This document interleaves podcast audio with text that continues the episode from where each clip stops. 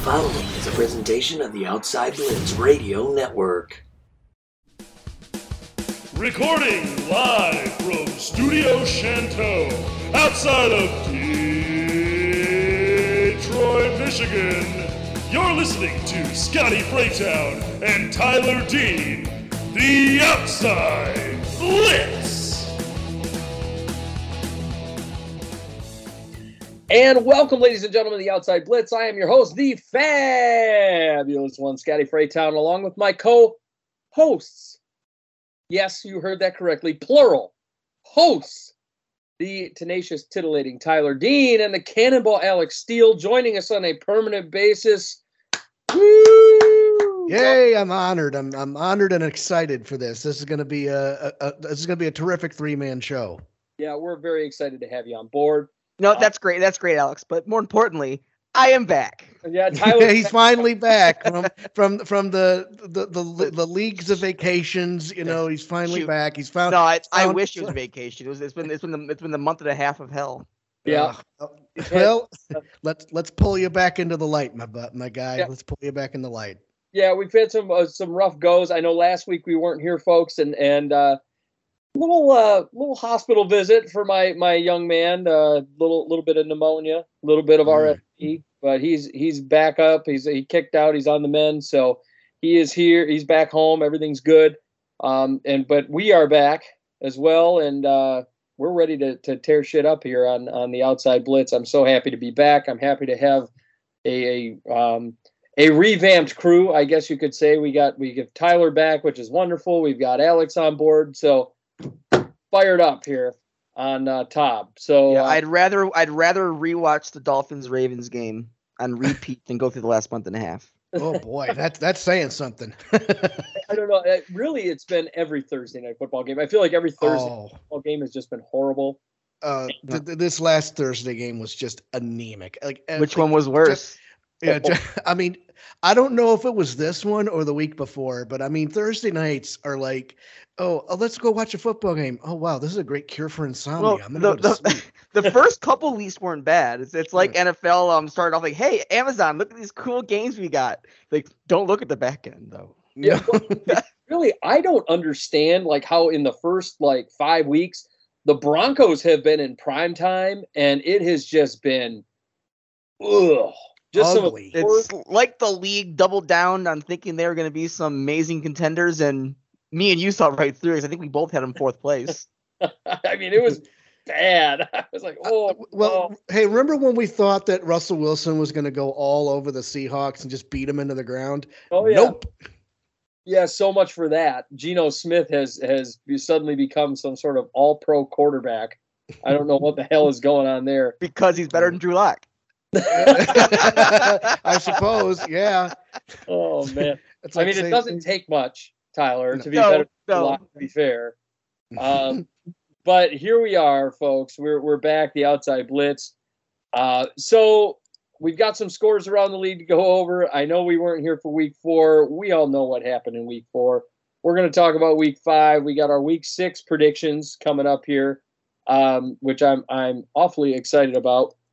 So, uh, gentlemen, NFL scores for week five. Are you ready?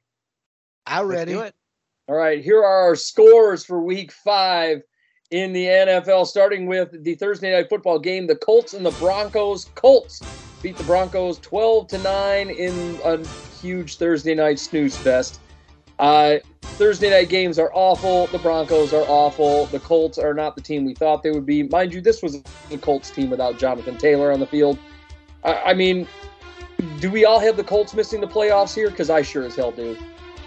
I think we're Uh, talking both those teams missing the playoffs. Oh, yeah. Yeah, I, I think I think the, the wheels have fallen off the wagon. I mean, you know, it, it'll be garbage time for Jonathan Taylor to be sure, but I mean, we basically had a field goal game last Yeah. week.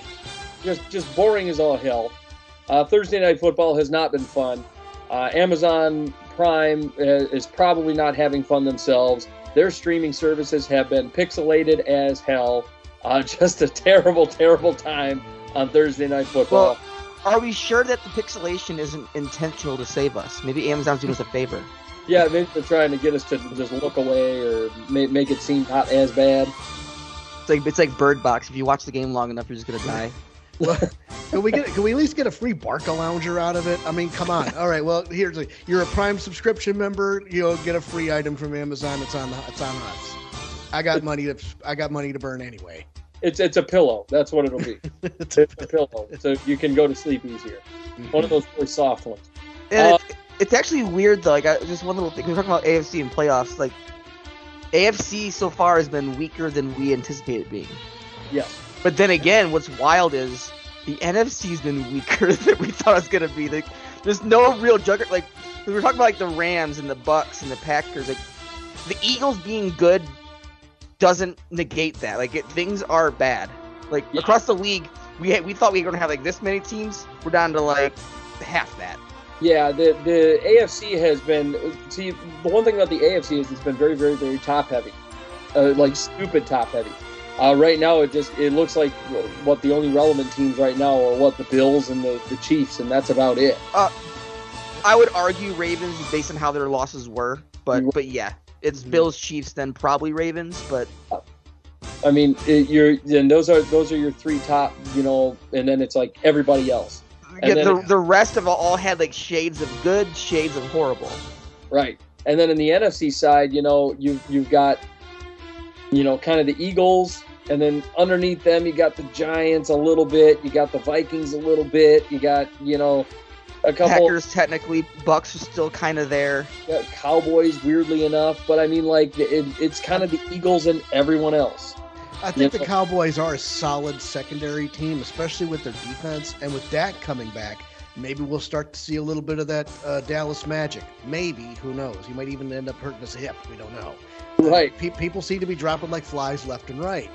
So, you know, you know, it screws up fantasy. It screws up in the NFL. So, but but Cowboys fans should be very excited to see Dak come back. So that's some that's a te- that's a team I'm going to be keeping my eye on for sure.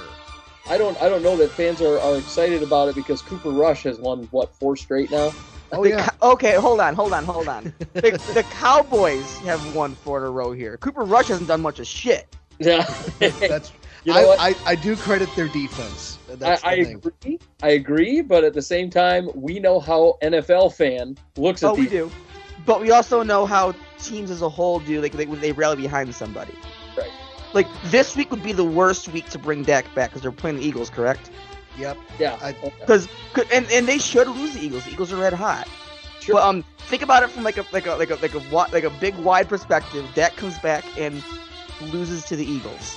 Yeah. On paper, sure, that's fine. But in the grand scheme of things, like, oh, Dak came back and he lost. yeah, that Yeah. bastard. Whether it's his fault or not, because I'm pretty sure Dak probably has more touchdowns in his one half of football than Cooper Kupp has in four. I, I don't know. Oh, I don't know. I, that that might not be true. Actually, Dak. It, no, it probably isn't. But but Yeah. Cooper Kupp has not gotten himself in the end zone right. much. Um, so next up, we got the Giants. Giants and the Packers. The major upset here. Giants beat the Packers. It's a last-minute situation.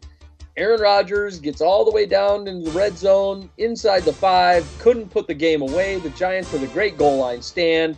Um, Rodgers gets whacked on the final play, uh, and, and actually injures his hand in that situation. We'll, we'll talk about that shortly. But are the Giants for real? Can somebody tell me if the Giants are for real? I would say yes because the fact is, you know, the refs. Everybody, everybody knows this. The refs handed, practically handed Rodgers the game, and the defense, to their credit, batted down two critical passes, as you said, on the goal line. So, you know, I we didn't we didn't think that you know, they're still technically in rebuild mode, but they're four and one. Right. And they're knocking on the door of the NFC East. Obviously, the Eagles are flying high. Uh, you know, it's going to be interesting to see uh, what the Giants do this week. Um, I do believe, if I take a look at the schedule, our New York Football Giants are taking on the Baltimore Ravens. So uh, we'll have to see how, how those two teams stack up. I think that one is a you know it's it's a game that basically says, okay, you win this game, and we're going to start thinking about the, the long term future. But uh, right now, yeah, I think the I think the Giants are sitting pretty tall right now. Yeah, they're, they're standing-. Hmm. I See- sense some hesitation. Here's my thing. Um, Daniel Jones has three passing touchdowns on the year. Three. We're through five weeks. Saquon Barkley's carrying this team right now. Yep. Yep. Which Um, is which and- is which is amazing because the guy's been hurt more often than not. The And guy, the guy, the guy was yeah. supposed to be the second coming of Barry Sanders when he first got drafted, and we heard, we've heard boo from him for like four for the first four years of his rookie deal. well, his first year was really good. It But uh, and outside of the, the Pack, Packers are, I, I guess, considered a good team right now. I have my thoughts on that. Um, they played Tennessee week one, which any team losing week one, whether how good you are, I don't really count it. Other than that, the Giants haven't played anybody. They're four and one. They they they they, they beat the Panthers barely. They they uh, lost to um, the backup quarterback Cowboys. No matter how you feel the Cowboys, and they and they barely beat the Bears. Yep. Now, I- if they come out, and they don't even have to win this week. If they come out and lose by three points, or they have Ravens on, on, on the ropes, then I will change my mind. So you know what, Giant Giants are playing for real. Yep. But until then, I, feels like I, a- I can't. Yeah, I, Right. I'm with you on that. I think the Giants. You are correct. They they've beaten a bunch of nobodies, uh, and and uh, I really do think that that the Giants. Um, Brian Daboll is a godsend for them. I, I really do think he needs a quarterback change. I think if he if the Giants go into this year's draft and they they find themselves a, a decent quarterback and they pull that guy, I mean, you you might have a, a completely, you know, different perspective of the New York Football Giants, you know, in the coming future. On the other end, look, let's just face the facts. The Packers are not a good team. Okay, they've barely beaten the Bucks. They they lost to the Vikings in in decisive fashion. I understand it's Week One. I just want to p- call out Mike Florio real quick here because the the level of Aaron Rodgers meat slobbing that is going on in your fucking power rankings putting the Packers above the Vikings in spite of the fact that the Vikings are 4 and 1 and one of those victories comes over the Packers is fucking obnoxious. Now I'm going to say the Vikings haven't really been beating anybody of spectacular importance. They haven't. They've been in a lot of close games that shouldn't have been as close as they were. But the Packers have been in a lot of close games that they have barely won and they lost to the Vikings. They lost to the Vikings. No matter how you slice it, they lost to the Vikings week one. So let's let's cut the bullshit and let's get our rankings right, Florio. How about that? And Aaron Rodgers has not played up to snuff. The Packers have not played good. They have not played well. Can we just call it how it is? Maybe the Packers are washed up. Right. Uh, Well, how, how about this? Do you do you still believe that the Packers have a chance to take the NFC North because Aaron Rodgers? I, because Aaron Rodgers, I think they always do. I mean, you can't count them out. But at the same time, are the Packers right now? Would you call the Packers better than the Vikings right now? I don't think so. I don't Not- think. I don't No, think- I, I Not if you look at the wouldn't. But um, well, the record's only one game back. Well, their record's only one game Um, back, but the Vikings trounced them. That's the big thing. No, and, and, I was just saying, like, if you, you you can't use record, you can almost call it a wash here, record-wise. I mean, it's it's Mhm. week five. We're talking a one-game thing here. Um, right now, no, they're not. I mean, if we're talking like what are their odds of win the division, based on how the Vikings are playing, record uh, record aside, being a game back, Packers are probably still sitting at forty percent. Yeah, somewhere in there, thirty to forty percent. I would say. Now, if if if if if, if, you flip up the record, I would, I would, and it was the Vikings three and two and Packers four and one, I'd say it was, it'd be Vikings forty percent. It, It's gonna this is gonna be a, regardless of, of that um of that decisive victory in week one, this is gonna be a dog fight to the end between these two teams. It is, and and the Vikings um, being able to pull ahead by that one game is huge. Um, speaking of which, the Vikings next up they go out and beat the Bears 29-22. Um, this game, uh, let me just point out, I, I'm a little pissed off at the Vikings for allowing the Bears to fire. Of two halves. yeah, 19 points, um, firing back. You know, uh, you, you got them on the ropes. So they're down 21 to three. You let them push back 19 points, take a one point lead, and then Kirk Cousins another game winning drive. It's his third one this year. Look, there are a lot of Vikings fans out here that are going, "We're four and one, guys. Just enjoy the wins. Just enjoy the wins." Hang the banner. Yeah, hang the fucking banner, okay? I, I I hate so much, and I've said this on the show. I, I I ranted about this when it came to Lions fans, and I'm going to rant about it when it comes to the Vikings fans. These are the moments where I don't connect with my fellow Vikings fan, where this a win is a win bullshit goes on. A win is a win is the worst fucking mentality. I've ever heard. I hate it. The the Lions, I remember they the two years that they went to the playoffs, all I heard was a win is a win, a win is a win. And then they went in there and they got their asses beat. They got hate fucked by the, the New Orleans Saints in the wild card round and got eliminated. And everybody was going, Well, what happened? I don't know what happened. Uh, a win is a that- win matters in one scenario only, and Super that's Bowl. when you're. Well, well, yes. Um, so two scenarios. um, um, in the regular season, a win is a win does matter when you're playing a team that like you're kind of supposed to lose to. Mm, Right. Um, like that makes sense. I'm trying to think of it. Well, it's, it's easy for me to use Ravens examples. Like the Ravens Bills game. If we win that game, even, even with how bad the defense got, a win's a win there. We should have lost if we'd have won. But a win is a win does not count when when you're like the Bills facing facing the freaking Bears. Like no, you don't you don't get to claim a win as a win on winning by three points. Like you should have decimated this team. Yeah. And the fact that you didn't says a lot about where you're going. and that's where I'm at. I, I just think that like this Vikings team, I, I think this Vikings team is is a good team. Now, here's what I'll say. As far as Donatell goes, Ed Donatell, he's giving up a lot of yardage, but I just want to point out the Vikings haven't given up more than 24 points in a game this year. They have not, and there's it's very bend don't break. Point wise, the Vikings are holding teams at bay. Believe it or not, I, I I looked it over. and I'm like, oh, okay. So point wise, they're doing what they're supposed to be doing. But as far as like allowing teams to move the football and things like that, and it's like you said, Tyler, tale of two halves. Kirk Cousins, look, uh, Kirk Cousins doing Kirk Cousins things. Um, there's a lot of people that are, are breaking down, uh, uh, you know, his oh his first half he went 17 for 17 to start this game. It was something special. A lot of people breaking down the the passes that he made and oh he was so spectacular. He was spectacular in the first half. Let's be real. Now in the second half, we also got to say he only had three opportunities, three drives, honestly, to, to make an impression because the Bears controlled the football for a long time in that second half.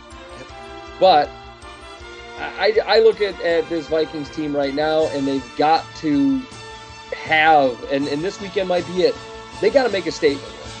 There's got to be a statement victory at some point in time where you fucking blow a team out. For God's sake, blow a team out. Just go out there and like if it's this week with with Skylar Thompson and the fucking Miami Dolphins, go out there and kick the shit out of them. But you got to do it at some point. Some fucking point, let's do it. I would say either the Dolphins or the Commanders in two weeks, uh, in two or three weeks on November sixth. Yeah, because they, they got to go out there and just beat on somebody, right? Mm-hmm. I, I and that's I think that would make Vikings fans because there's a lot of Vikings fans out there like me who are sitting there going, "We're barely beating bad teams." Yep. And and because right now you're you're you're just you're just playing to move into a playoffs in, w- in which you eventually just get your ass beat by Eagles again. right, and and that's As, what I, as, as, as they're currently playing, that's what's going to happen. yeah, and that's what I'm getting at. And I I just I said, look, you know, we're going to get up to those good teams and we're going to get our asses pounded, and we're going to wonder why. And And, and so far, minus the Packers, that's, that's, exactly what's happened so far. Right. And so I, I believe that the Vikings need to go out and get a statement win. I think Kirk Cousins is getting the hang of this system. But one thing I do want to say uh, to all those Vikings fans out there that that you know in Twitter land, which is like the worst place in the world, but it's one of the best places to put your your opinions out there as far as Vikings football and have them be heard, is you when when the Vikings went out and got Kevin O'Connell.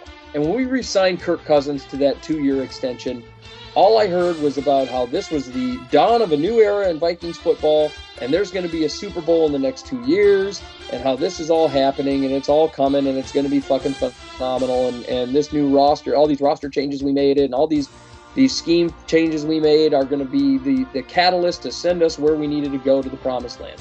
Now, five years ago, I was told we were one Kirk Cousins away from a Super Bowl, and then that turned out to not be true. Now I'm being told that it was all Mike Zimmer's fault, and he, we're going to go to a Super Bowl. And if and if Kevin O'Connell is the answer, great, Kevin O'Connell's the answer. But folks, do not sit here and tell me that we were going to go to a Super Bowl and then renege on it five weeks into the season. You're reneging on it, going, "Oh well, uh, Win's All a right, win. it takes time. It takes time to get into the new system. It takes time to develop. No, it, fuck you. You went and sat there, and, and all you Vikings fans out there said, "Oh, well, this is this is what's going to do it. This is the squeaky wheel that needed the grease." And then here we are. Oh, well, it takes time. Don't give me the "it takes time" bullshit. Don't give me that. I don't want that. I'm not. I'm not going to sit at home and read that bullshit on Twitter. It, you can't have your cake and eat it too. You can't go back on your word and then claim that, oh, I knew it was going to take time the whole time. No, no, no, no. You said Super Bowl, and I said Super Bowl, and now you're you're taking your word back.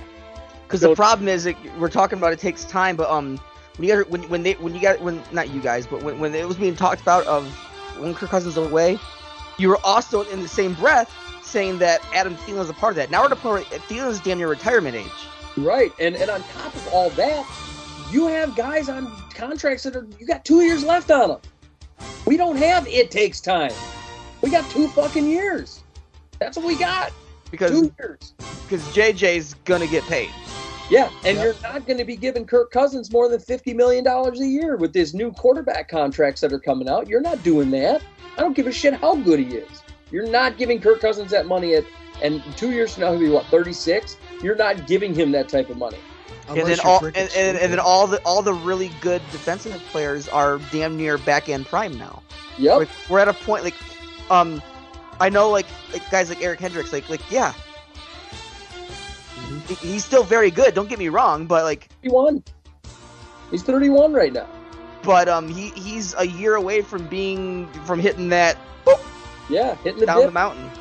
Same with the, you know Harrison Smith. Uh, even though Harrison- he's played extremely well, Harrison Smith's getting up there. You know the you're you're in a position where it's win now, and if you don't win now in the next two years, uh, and I said it as soon as that Kirk Cousins contract got signed, you're either winning a Super Bowl in the next two years or you're not. If you're not going to win a Super Bowl in the next two years, what the hell are we talking about? because it and and I like Harrison Smith as much as you do. Well, maybe not as much as you do because you, you love him, but but we're, we're we've gone from a point of talking about Harrison Smith being the best safety in football to think, oh yeah, he's a for sure top ten best safety in football, Mhm. which is not a bad thing. Having top ten seasons is phenomenal, but you can already see hi him beginning his trajectory down the Yeah. slope. It's, it's not it's not steep yet, but it's all it. It's, it's it's never steep before it gets steep. Right. It, I, it I always just happens. Yeah, I don't. I don't like the con- the idea uh, and concept that, that all these people are like, well, Harrison Smith has lost a step. Yeah. he hasn't. No, he hasn't lost a step at all, folks. He, he hasn't lost his well, well in in terms of like compared to his like his like 28 year old self sure sure Yeah, maybe. but as far as um being what, what is he 32 yeah, thirty-three. um That's as still- far as that's being a 33 year old yeah. safety like Yeah. how many how, how many how many 33 year old safeties outside of a, of a very small few can you say can maintain being a top 10 safety in football Yep, that's that's my thing. I'm uh, people are bitching about Harrison Smith for no reason. So and and oh, by the way, people are bitching about Harrison Smith when Lewis Cine hasn't been able to get on the field and oh, by the way, snapped his leg in half and he won't even be back. You remember when people told me that Lewis Cine was going to be a world beater, a world beater, and he was going to be the The next- Uh, we we were there during the draft. He said you could have got him in the second round. You could have. You could have gotten him in the second round. I just don't understand it. But you remember all, all that, and I hate to be doing a victory lap on a guy snapping his leg in half. But at the same time, like I, I said, oh, this guy's got injury issues. Oh, you're crazy. Oh, I don't think you should have taken Lewis Cine. I don't think he's the real deal. And then got relegated to special teams and got outplayed by, by fucking, what was it, uh, Josh Metellus, uh, sixth round Josh Metellus. Who? and not not not to rub salt in the wound because it is one it is something that you called that the Vikings should have done and, and here we are talking about it I hope you get the reference but hey Mr. Hamilton Oh yeah, yeah, and, and that's the thing. I said Hamilton, Kyle Hamilton fell right into our lap. fucking steal baby Yep. Also, uh, on the other side, the Bears is Justin Fields the worst quarterback in football? Is that that Yes. a thing? I think he Yes. is. It's he's 31 at best. I I, maybe, I, I maybe could find somebody that's worse, but you, you have to use some time. You're really searching, really searching. I'd have to really search. It's Maybe it's he, he he's he's definitely bottom of the barrel. Yeah, maybe Bake- we're talking Davis Mills. Maybe we're talking Baker. Baker Mayfield. boy may be worse. No, Baker's not worse. Than, no, Uh. Baker's like he's Baker's like 29. I mean, he's he's not he's not Baker's not a world beater, but he's no Justin Fields. Yeah, I don't I don't know. I think Justin Fields might be the worst quarterback in football. It might Could be. be yeah, these days. Yeah. The old Bustin Fields. Um, next up, we're going to fly through these scores a little bit quicker here. They, the Titans beat the Commanders 21-17. Derrick Henry finally shows up. Big game. Uh, comes out and does what Derrick Henry does. Uh, beats the brakes off of the Commanders, gets himself a couple of touchdowns. I'm pretty happy with old Derrick Henry these days. Uh, Titans beat the Commanders 21-17. Texans come out and surprise everybody actually a little bit. The Jags lose to them 13 to 6. So the, the Texans wind up with their first win of the season. I'm surprised they beat the Jags, and I'm surprised. You know, on one end, I want to say I'm surprised that the defense played so well, and then at the same time, I go, man, Lovie Smith is a defensive guy. Uh, the Texans, I mean, they're going to have to find a new quarterback. I think. I don't think Davis is obviously the answer, but they still got their first win, and And you know, I'm I'm glad this happened because I was losing my mind. I was getting so sick of like, oh, the Jacksonville Jaguars, they're gonna win the division. Like, nah, brah. Shut up. Shut up. and and you know, I got to I will say the Jags have been much improved. Yes, they have. Defense right now is, has looked stellar, and actually Trevor Lawrence has looked much better under Doug Pederson. Yeah. I think for the year or two of development under a Doug Pederson system, you might be having a whole different story I when it agree. comes Trevor They Lawrence. they have definitely surprised me as is though. yeah, yeah, definitely. Uh, they're still sitting. They're still sitting at two and three, so it's not like their season's over. Right. No. Uh, they got they got they got a tough sledding uh, against. Well, they do have the Colts uh, today, so let's see let's see uh, if, if they can bounce back. But at, you know, but right now it's like eh, it's, This- it's this a little could- surprising. It could be a win for them. It's a Jonathan Taylorless uh, uh, Colts team. You And Matt and a Matt Ryan that's probably going to get the old Yeller treatment in a year or two or so. Yeah, he's he's getting close. Uh, next up, we got the Saints beating the Seahawks 39-32, sort of a, shootout, a shootout. The stories of this game, there's two stories. Taysom Hill, uh, out of a tight end position, he had three touchdowns rushing and then also had a passing touchdown on the day for the Saints. Um, on the other side, Geno Smith having himself a day. Geno Smith having himself a fucking year. Um, Both those guys just living their best life right now. Um, and and the, the Seahawks are weirdly relevant. I kind of with Geno at the helm. I it's weird. I don't. It's the NFC. It's Yeah. the NFC, and, and the NFC West for that matter. They may only well, the NFC West is not what we thought it was. Um, but it's the NFC. They they only they may only need three more wins to make the playoffs. Maybe. yep. What a mess. Uh, next up, we got the Bucks and the Falcons. The Bucks go out and beat the Falcons 21-15. Controversial call for Tom Brady in this game. Um, look, roughing the passer is one of the worst things in football. Um, the way that they they've set up those rules, the Aaron Rodgers rule is a goddamn mess, and it shows in this game. And Yeah. that's what and that's technically you can't see my air quotes, folks, but Yeah. technically what they what they ruled it on was the freaking uh, The Aaron body Rodgers- weight Uh, thing. uh, Or, they slammed him to the ground. Uh, no. It was it was a bullshit call. We all know it was a bullshit call. The fact that that uh, those referees called it that way, the, this is one of those things where the referees decided a football game. And Tyler, I know you and I are of the same mindset as of, of you should never leave it in the referee's hands. Same time, come on, this one was just fucking egregious. I mean, there was there was he could have he could have uh, you know sat him at a table like a matter D and, and would have been called for a flag. I mean, it would have been terrible. Dude could have put him to bed and tucked him in and kissed him goodnight. He still would have got the flag. Exactly. I mean, it was it was nasty. So we got we got the uh, the Bucks pulling one out, 21-15. Brady getting away with some very close wins. I was surprised that one was as close as it was. Um, but yeah, the the Bucks pull it out. Next up, we got the Jets dominating the Dolphins. So Yeah. Dolphins don't have The Tua. New, the New York Football Jets. What? dominating. 40 to 17 the, the dolphins uh, you know they don't have tua and then teddy bridgewater goes down with a concussion himself. On comes skylar thompson who's set to start this week. Um, and the dolphins just couldn't get anything going. I mean only 17 points against the jets. The jets are starting to look like kind of the real deal Zach Wilson had himself a really good game, but the, the Jets really did have a lot of opportunities to, to put up points given how anemic the uh, the offense was for the old Dolphins. once the quarterbacks went bye bye. Uh, Zach Wilson looked pretty good. He had 210 yards. He had 109.7 QBR. Not too shabby, but the big story of this game is going to be Breece Hall. Uh, 97 yards rushing. He had a touchdown. He had well, 100 yards receiving. I mean, Breece Hall had himself a, a wonderful game, and I think are, are, we safe? Is it safe to say that Breece Hall's the new starting running back of the New York Jets at this point? Absolutely. Yeah, I, I think so. Yep, they, they did a good job picking him up in the draft, and you know if he keeps having performances like he's had, you know who who knows? You know, skies might be the limit for him, and the, you know the JETS may no longer be a uh, uh, a thing to mock. I mean, we th- we we were all calling him dumpster fire, and you know it's it's milf it's milf central with Zach Wilson, but I mean, but, hey, wait a minute. They're three and two right now. One thing to say here, and and one end is supposed to be expected because of how many they had, but can we can we all be clear? Jets won the draft. Oh I yeah. think so.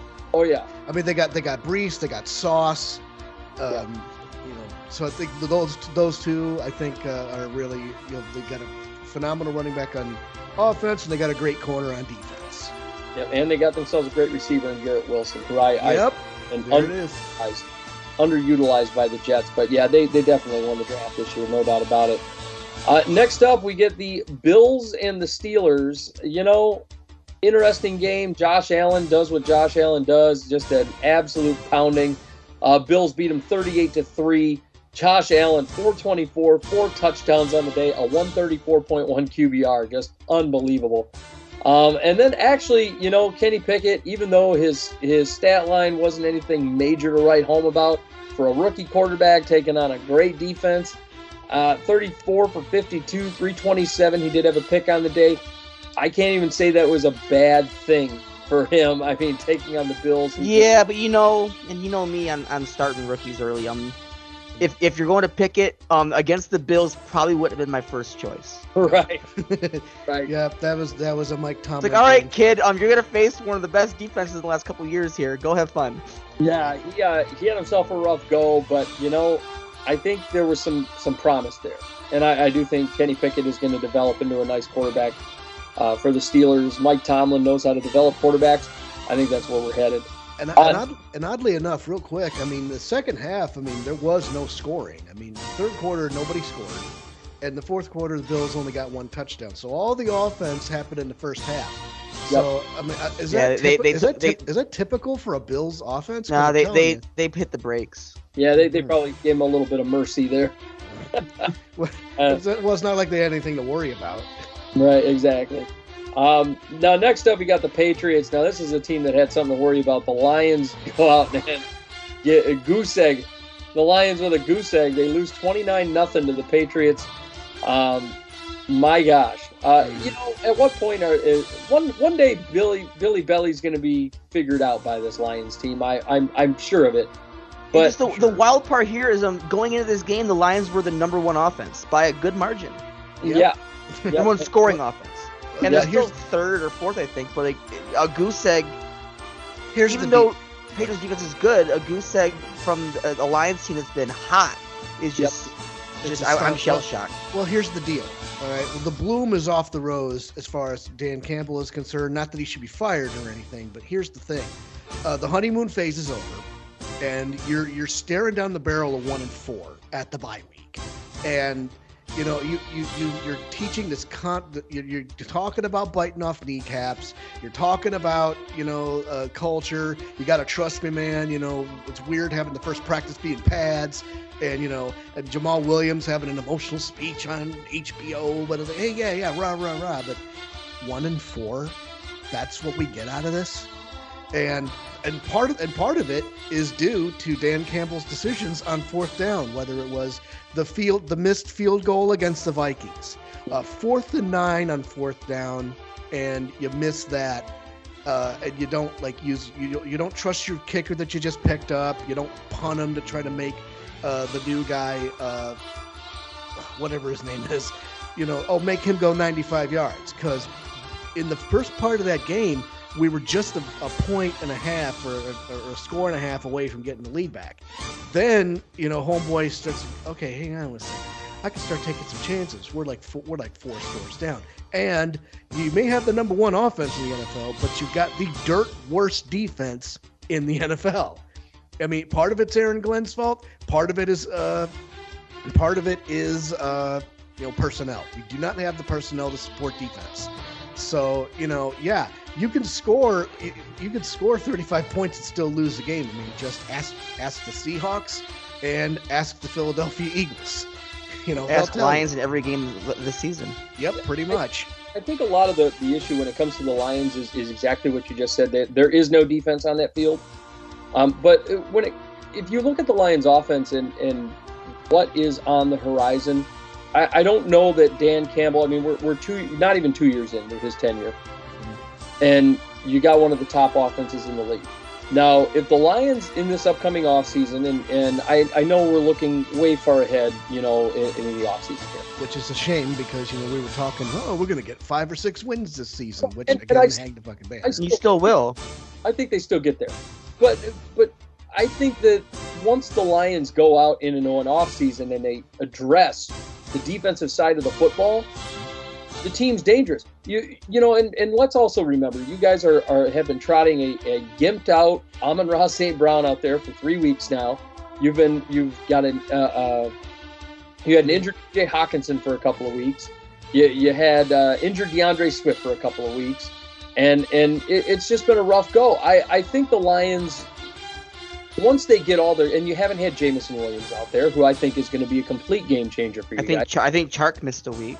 yep, Chark missed a week. I mean, you're you're losing all these these key cogs to the offensive side of the football. Uh, the way I see it is is the Detroit Lions.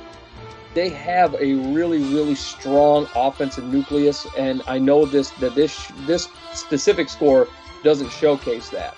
But what I do know is that the Patriots and Bill Bill Belichick always always had the the uh, Lions number as far as the defensive side of the football goes. Um, Dan Campbell, he's a great coach. Whether or not people want to admit that, I don't think obviously they're going to get rid of Dan Campbell after uh, this this season, no matter how bad it goes. I think it would be an awful mistake to get rid of him before his contract is up. Um, but I, I really do think that the Lions, if they address the defensive side of the football, this is going to be we're going to be having a different discussion around this time next year about how the Lions are something spectacular. But they really do need to address the defensive side of the football. For sure, but one more thing to add. I mean, we are dealing with the Ford family, so I mean, I know, I know they want to, they want to get these exciting players, and that's a good thing. And I, there is some really solid defensive prospects that are going to be coming out, and I think people are giving Jared Goff way too much grief. Um, I think people have continued, you know, when Jared Goff plays well, and let's not forget, Jared Goff has been a top ten quarterback this year, whether or not anybody wants to admit it. Um, you know, people people give the man so much grief when they lose a game, and and or if he doesn't play well one game, but nobody looks at the fact that this guy's been a top 10 quarterback this season. And nobody wants to, to say oh look at look at jared goff. He's something special. He's a good player. Whether or not people want to admit that he's a good player. He's a he, good, he, he made it to a Super Bowl for crying out loud. he's a, he's a good quarterback. People have been have been busting his chops for for seemingly no reason at all. Um, but I, I don't know. I, I just I see this team as dangerous as shit in the next couple of years. I, I looked at them as dangerous the, versus the Vikings, and they, they came real close to, to beating the Vikings. I mean, the the Lions are nothing to sneeze at. Even at one and four, they're nothing to sneeze at. I think people need to to understand that and realize that that this team is going to be something uh, to be trifled with in the next uh, in the next few years. I And- think they, they just need to learn not to shoot themselves in the foot and the kneecaps. I Right. mean, because it, it- that's been the story like for years anyway. So Yeah, the I- one silver lining to this week, and it get it, it, it gets ignored because of how bad the offense was, despite how good they've been, is technically speaking, the Patriots game was the best the defense has been all year. Yeah. like, you know, they, Technically. they only they only allowed they only They allowed the least amount of touchdown. yards. They allowed the least amount of yards they allowed all season. I mean, Yeah. it's still it was still bad, but it's an improvement. If there's any silver line to take, it's that the defense is slowly getting better. Yeah, I agree. Um, now, next up, we got the Chargers and the Browns. Chargers beat them 30 to 28. The Chargers are a quiet three and two. Let me just make that clear. A quiet three and two. Uh, the Chargers did not start the, the league year well. They didn't. They didn't get going um, real early, and now here they are at three and two. They narrowly beat a Browns team that has actually been running the football like extremely well. Oddly enough, the Chargers ran the ball extremely well in this game. Austin Ekeler uh, just goes off, man, has himself a hell of a day. Are the Chargers still the team we thought that they were going to be? I think they're a little bit less than what we expected them to be. Would you agree? Yes, but they, they've been quiet. They're three and two. I had them kind of being undefeated at this point. Cause that's my that's my Super Bowl pick here. Right. Um, but I, I do still stand by. This is not a team you want to get hot. Right. I agree. If they get hot and the players perform, this is a dangerous, dangerous team. Yeah, I think I think Justin Fields, or I'm sorry, not Justin Fields, Justin Herbert rather. Um, Herbert is is getting ready to have himself a, a blow up here pretty soon. He's he's getting ready to to start slinging it, and I'm excited. If this team gets hot late, we're going to be talking about the Chargers going into the playoffs and just smashing people. Um, especially if it gets if his ribs get better. I mean, it looks like he's he's projected to have 452 completions uh, out of 680 attempts uh, for 5,000 yards. Um, and I don't, I mean, or I, I guess it wa- I guess it was projected through five weeks. Uh, but if if he if he's if he was projected to hit 5,000 yards, you know, uh, then you know, sky's the limit. You know, plus you're right. I mean, you know, this, you said you said it when he got drafted. He's going to have a bust in Canton one of these days. You know, I still think he's one of the top quarterbacks in the league, and you know, he has he has the talent and the potential. Uh, you know, to, to catapult this team to you know a deep playoff run or even a Super Bowl appearance. Who knows? I agree. I and you know what? I, I just want to point out he's doing all this without Keenan Allen on the field currently. That's that's something to, to really think about. He's doing all that without Keenan Allen.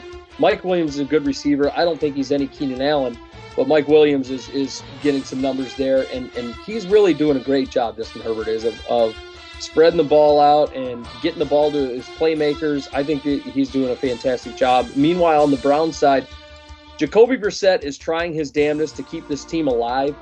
I mean, until Deshaun Watson gets there, and we don't even know what's going to come of uh, Deshaun Watson when he actually gets into town and actually starts going. But I also want to point out Nick Chubb is having himself just a career year here. Yep. Uh, yeah, it, you know, I, I guess you know it's it starts with the running game. You know, when you have that dual threat of Nick Chubb and Kareem Hunt, you know, especially with Kareem Hunt being able to you know receive the ball just as well as he runs it, you know, they definitely have an offensive threat. But here's a hot take that, um, in my opinion, I don't, I'm not content, entirely sold that the Deshaun Watson is going to flip this team around. They're probably going to be just as good, if not marginally better than they are now with Jacoby Brissett. I mean, you, they're, they're two. Like, hey, tell us the difference. Tell us the difference between these two pictures. They're the same picture. Yeah, that's that's kind of what we're looking at. I saw Deshaun Watson in the preseason, and he didn't look very good. Um, and I know Tyler, you drafted Nick Chubb in fantasy, and the moment you saw him through the first five weeks, you were just jizzing in your pants.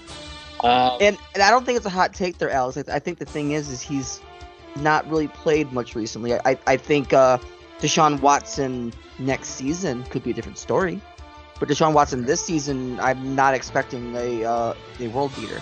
yeah, we're, we're talking what two years off now at this point, right? It'll, it, by the time he comes back, it'll be it'll be like damn near two years off. Yeah. Right. So, I mean- I mean, he's, he's having too much fun with those, uh, those all those massages and paying out money like he's, like he's like he's on his back child support. Oops. Oh. I heard he wants I heard he wants to go to the Giants if they're a video release. Yeah. oh God, it's so bad. Um, next up, we've got the Niners and the Panthers. Niners beat the Panthers 37-15. Um, Panthers wind up uh, getting rid of their head coach after this game. We'll talk about that in a little bit. The 49ers, man, just getting it done. To me, the 49ers' biggest story here isn't Deebo Samuel. It's not anybody other than Jeff Wilson, dude, and that awesome defense. I think Jeff Wilson has been a godsend. Really, I'm starting to think that Jeff Wilson might be the starter instead of Elijah Mitchell come, you know, even when Mitchell returns off IR, if Wilson keeps on this trajectory. Am I wrong? He's, playing well. Playing very well. Seven reset or seven car- or 17 carries for 125 yards. He had himself a hell of a game. Panthers on the other end. I mean, oh, I mean Baker Mayfield's been a dumpster fire. Christian McCaffrey's getting chopped around. I mean, this is just a, a wild thing. I think the Panthers. I mean, they they were toast. I think last week. I think their season was just kind of kaput. Uh, they're not going to get better. This is an absolute mess. The Panthers are are just done. Am I right? Yep, yep. Bang the Yes. gavel and just you know tank you know tank the, tank the season to get a better draft pick because yeah, it, things have not worked out. That it was, hey, remember when Baker Mayfield said he was gonna screw he was gonna f up the Cleveland Browns in his first game? Yep. But but he wished he'd take that back. And Yeah. I, I'm, I'm going to steal a couple of uh, news articles off your list. Feel free to scratch them off because it just feels like a good time to bring them up. I mean, and here we are. Like we're talking about the season being done. Matt Rhule gets fired, Yeah. which is a, a surprise to should be no one. No, it's it's not a surprise to me. I just I'm fascinated by the amount of of uh, head coaches that struggle coming out of college because Matt Rhule was a great head coach in college, um, and here he is just struggling away uh, with the Panthers. I And the and the other one, and you know what? I, I'm sure it's real because the way the league comes down on, on lying about this kind of stuff. Yeah. But doesn't it feel a little convenient that Baker Mayfield's hurt and gonna miss a couple weeks? Yeah, he's he's listed as doubtful with the ankle injury this week. PJ Walker set to start for the Panthers uh, this upcoming week. Um, I do think it's kind of convenient. I, I Like do- it just feels like they said, "Hey Baker, we don't want to make media attention by saying we're benching you, but you're gonna take a couple weeks off. yeah, he's going to Get take your head together, and you're, you'll come back and play in a couple weeks." Yeah, and then on top of it, the Panthers, you got a lot of teams that are inquiring about uh, uh, Christian McCaffrey. I mean, they're likely not going to sell uh, by a lot of reports, It won't be low. yeah, the, the, the Panthers are, are gradually falling apart. Really, I to me, to be honest with you, if it, if it was me, I'd be selling Christian McCaffrey if I was the Panthers. You need as many draft picks as you can get at this point. I, mean, agree because you, are gonna you're gonna waste his prime. It's gonna Yeah. be, it's gonna be a waste. Get rid of him. You're, you're The only reason you keep him is for is for jersey and ticket sales at this point. Yeah, that's that's about it. That's about it. The Panthers are, are arguably the worst team in football. I mean, outside of maybe the Bears, and the Bears are still two and three. I mean, you got the The Bears are at least competing in games. yeah, the Panthers aren't even competitive. That's that's the thing. I think you might wind up seeing. Really, to me, I think you might see the Panthers with the, the number one overall pick. Maybe the Texans. I don't think the Commanders will wind up with the number one overall pick. No, But- Wentz is playing too well. Uh, well, this Thursday, but that's that's Yeah. next week. That right. Yeah, but but Wentz also has the injured hand. But you're going to see uh, some surprising teams in that that top five picks range where it's like, oh, okay, that's that didn't expect that. So the Panthers lose one to the Niners. Um, next up, kind of a much closer game than I expected. The Eagles beat the Cardinals 20 to 17. Uh, the Eagles. So we know the Eagles, or at least it kind of feels like the Eagles are the real deal. Are they coming back down to earth? Are we seeing a Cardinals type trajectory from last year where they're going to be hot for like the first seven games and then just fall off the cliff? I See, mean, I I don't know. I, I don't think I agree because the Eagles at least they're still playing well. This feels like it was like a uh, resurgence kick in the butt game for the Cardinals more than a than a bad game for the Eagles. right. Yeah, Because uh, Jalen Hurts still still had a decent game. I mean, I, he didn't have any touches, I don't think, but he had another 60 yards on the ground too. Like Eagles still played decent football. I, I think the Cardinals that finally played up to the team they're kind of supposed to be. Sure. You know, you know what? You know what the litmus test is? Sunday night against the Cowboys. It's a division rivalry game. It's uh, you know, it's it's a division rivalry game, and you know, it's, it's time for and, and you're going up against the, the one of the top defenses in the league. You know, put your money where your mouth is, and you're on prime time. You know, we'll we'll have that answer if the Eagles are starting to get clipped, or if it was like, oh, it was just the Cardinals off week. Um, and you know, so we'll have to find out. You know, I, I think that's a great test to see if we can answer that question. A little too early right now. Let's take a look and see what happens Sunday night. I, I agree, Alex. I, I don't think one game against one game that could be considered sort of bad or a down a downward game for the Eagles against a Cardinals team that hasn't played as good as they are. I, I'm not willing to write this as a as a downward spin yet for the Eagles. Yeah, I, I don't know if it's if it's going to be a down. It, it's it's such a, a tight game versus the uh, um, versus the Cardinals. Uh, I'm I'm a little surprised by how tight of a game it was. To be perfectly honest, I I don't know if it's a, if it's a downturn. We're going to have to see the next couple of weeks. But you might be seeing the Eagles slowing down. I, I really do think that the Eagles might slow down a little bit. Um, and and really deep down, I'm kind of hoping that they do, to be perfectly honest. But uh, yeah, the the That Eagles. poor NFC if the Eagles slow down. Uh, you know, Yeah. I, I want the Eagles to slow down so at least my, my boys will have a shot at, at a Super Bowl here at some point. Right. Um, and uh, yeah, I, I don't know. I, the Eagles are five and zero. I think they're the last five and zero team right now, aren't they? Yes. Yep, they are. They are the last undefeated. Yep, I, I do believe that they're they're undefeated. So And Uh, on that Texans win, um, got rid of. Their, we we no longer have any defeated teams. Yep, yep, that's right. Um, yep, there, there's no, there are no winless teams left in the NFL. So Yes. Yeah. The la- so uh, we don't have any winless teams. So the only one that's that's yet to drop the L are the Eagles, and you know tonight's going to be a tough contest. yeah, so I mean the, the Eagles get this this one, and uh, the Cardinals. I mean they're just biding their time for DeAndre Hopkins to get back, aren't they? Yeah, Yeah, which is after this week. Yeah, and, and I know again, Tyler, just just counting down the days, uh, fantasy wise. I, I just know you are. You've just been seeing that SSPD next to his name, and you're just like, God damn it! I can't wait until it goes away. Um, next up, we got the Cowboys beating the Rams 22 to 10. Kind of a surprise. Cooper Rush. I know he didn't do dick in this game. He had 102 yards passing, but uh, kind of a surprise that the Cowboys beat the Rams here. The Rams have just been looking like shit ever since they won the Super Bowl. This is not the same Rams team that we saw Yeah. last season. I don't, I don't even know who this team is right now. To be quite honest. Yeah. I, I think Stafford's. I think Stafford, uh, you know, brought some of his Lions funk onto this team. Uh, Kevin O'Connell is probably the biggest reason why this offense is the way it is. Um, you know, they're definitely not the world beaters we saw last year. I mean, the defense is probably going to keep them in games, but they also are, surprisingly have like one. They're probably on the lower end as far as defenses are concerned. Am, am I wrong in saying that? No, they're in the 20s uh, as Yeah. far as defense goes. You know, I, I believe that. I think there's a few things that are affecting this team right now. I think a lot of it, from an offensive standpoint, I think it's it's you're missing guys like Robert Woods, you're missing guys like Odell Beckham. I think there's a, a Well, Woods wasn't there last year, so Woods, Woods was there the year before, and he was really rock solid. Um, but and and Woods Robinson's I- I- not been the Woods Beckham replacement. No, and that's the point. Is is Allen Robinson just is not the guy that he used to be? Uh, he was decent for a period on the Bears. He was decent for. I, I mean, early on, He, he was a consistent thousand yard receiver, and he's just nowhere near that now. yeah, he's he's just not that guy. He's aged out almost a little earlier than expected, and he's hit his decline pretty rapidly. And he's just not the guy. I don't think he's a scheme fit for this Rams team. And and really, the whole use of Robert Woods on this Rams team for a while was was hands off, handoffs out of the backfield and all these different exotic looks.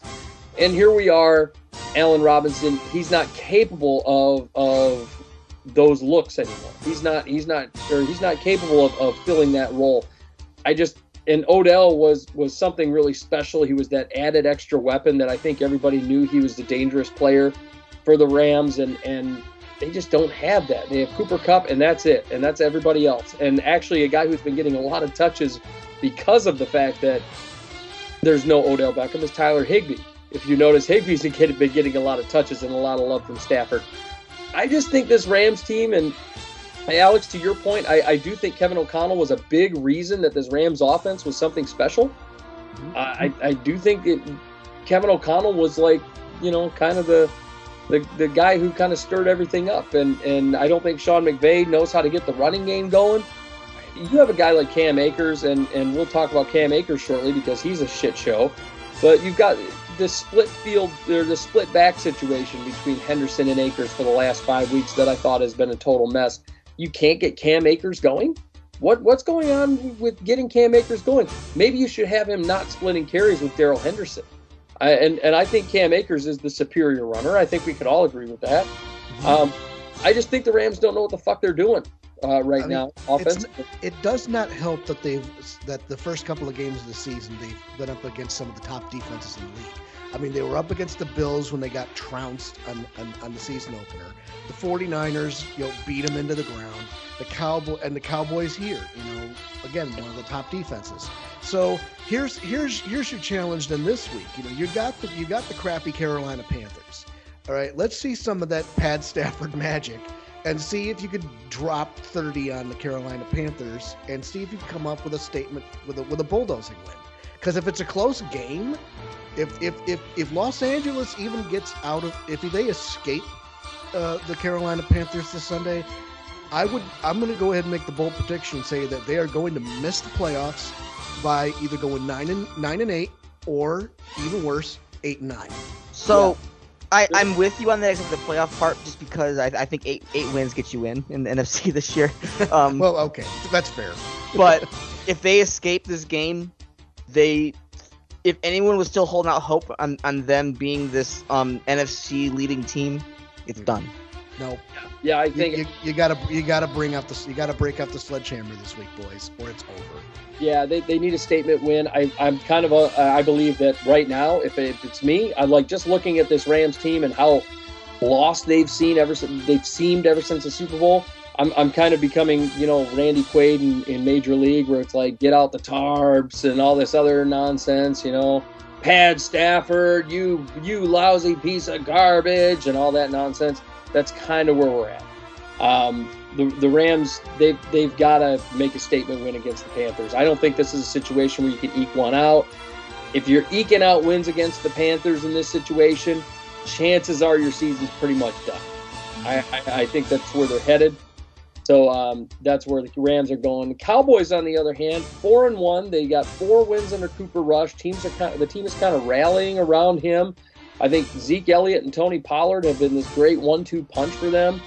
Uh, and that defense, man, woo, Mhm. defense has been all coming alive. The the Cowboys taking it to the Rams in this situation. Uh, you got to love what they're doing on the defensive side of the ball, especially in that secondary. Trevon Diggs, after being a complete shit show last year, even though he had all the interceptions, he gave up a lot of big passes. This year, much better than, than what I expected. Not giving up as many big plays, not giving up as, as high of a, a completion percentage. He's actually been pretty fun to watch. Yep, and uh, don't forget Micah Parsons either. I mean, you know, we're in his what second or third year. Second year. Yeah, so you know, you know, you, you got you got to give you got to give credit where credit is due there too. Um, you know, you don't you, you lose uh, you lose Amari Cooper to the Browns, but you still have CeeDee Lamb, you still have uh, you, know, you- you still have you know Dalton Schultz, you know, so you, you got and you still have one of the best guards in football, Zack Martin. So even though he's probably on the he's probably on the out. I mean, he's what 32? He's 31 years old. Mm. So uh, you know you, you've got the talent. You can make that deep. Uh, you can make that deep playoff run. Um, but you know, there's always that also there's also that trope where it's like, oh, they did great during the regular season and then get aced out in that wild card round or the division round. I- don't know if it's going to happen this year. It's too early to tell, but uh, they have what it takes to get to get to the promised land. Yeah, Trevon Diggs, eh, right now, according to Pro Football Focus, he's got a 73.1 uh, coverage grade, which I think is just outstanding, um, given you know their current situation and all the, the pass heavy teams that they've been taking on. Cowboys have been something really special. Michael Parsons, like you said, has been a, an absolute terror uh, as far as blitzing. Um, so the Cowboys and, and Dak's going to be coming back next week. We're going to see how Dak Prescott uh, feels after that hand surgery. So it's going to be an interesting one.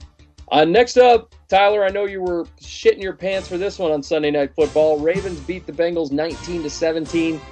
Um, close game, kind of a boring game on prime time. What do we make of this? Um, see, this is a, this is a kind of our difference between like the boring game and fun game thing. Um, Thursday, th- this past Thursday night, which I know we'll talk more next week, wa- was a boring game. Like this, like, the, the absolute no scores is a boring game. I I thought the Ravens Bengals game was more of like that that good defense, fun kind of game Yes. Because there was still some scoring going on. I I, I thought it was a dogfight throughout. It was kind of the game I expected it to be. Sort of a Like- body close game.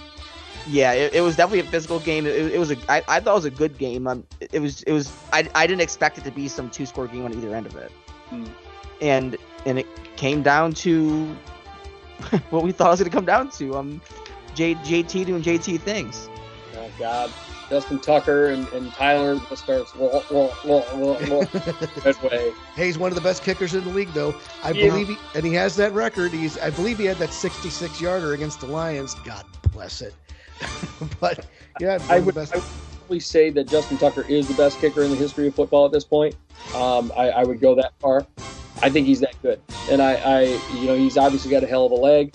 Um, he's got a ton of game winners. It's typical of, uh, and the Ravens.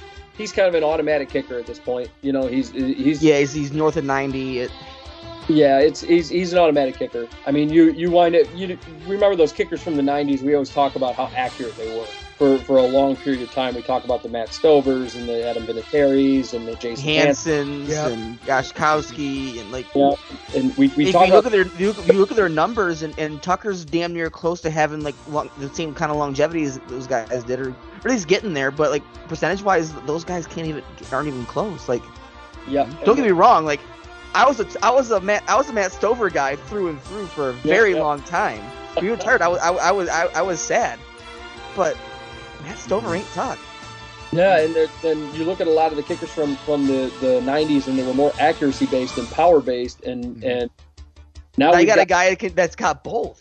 yeah you got you got all these power kickers these days. These these guys that are belting 50 plus. And, and. Janikowski started it, but Janikowski had no accuracy.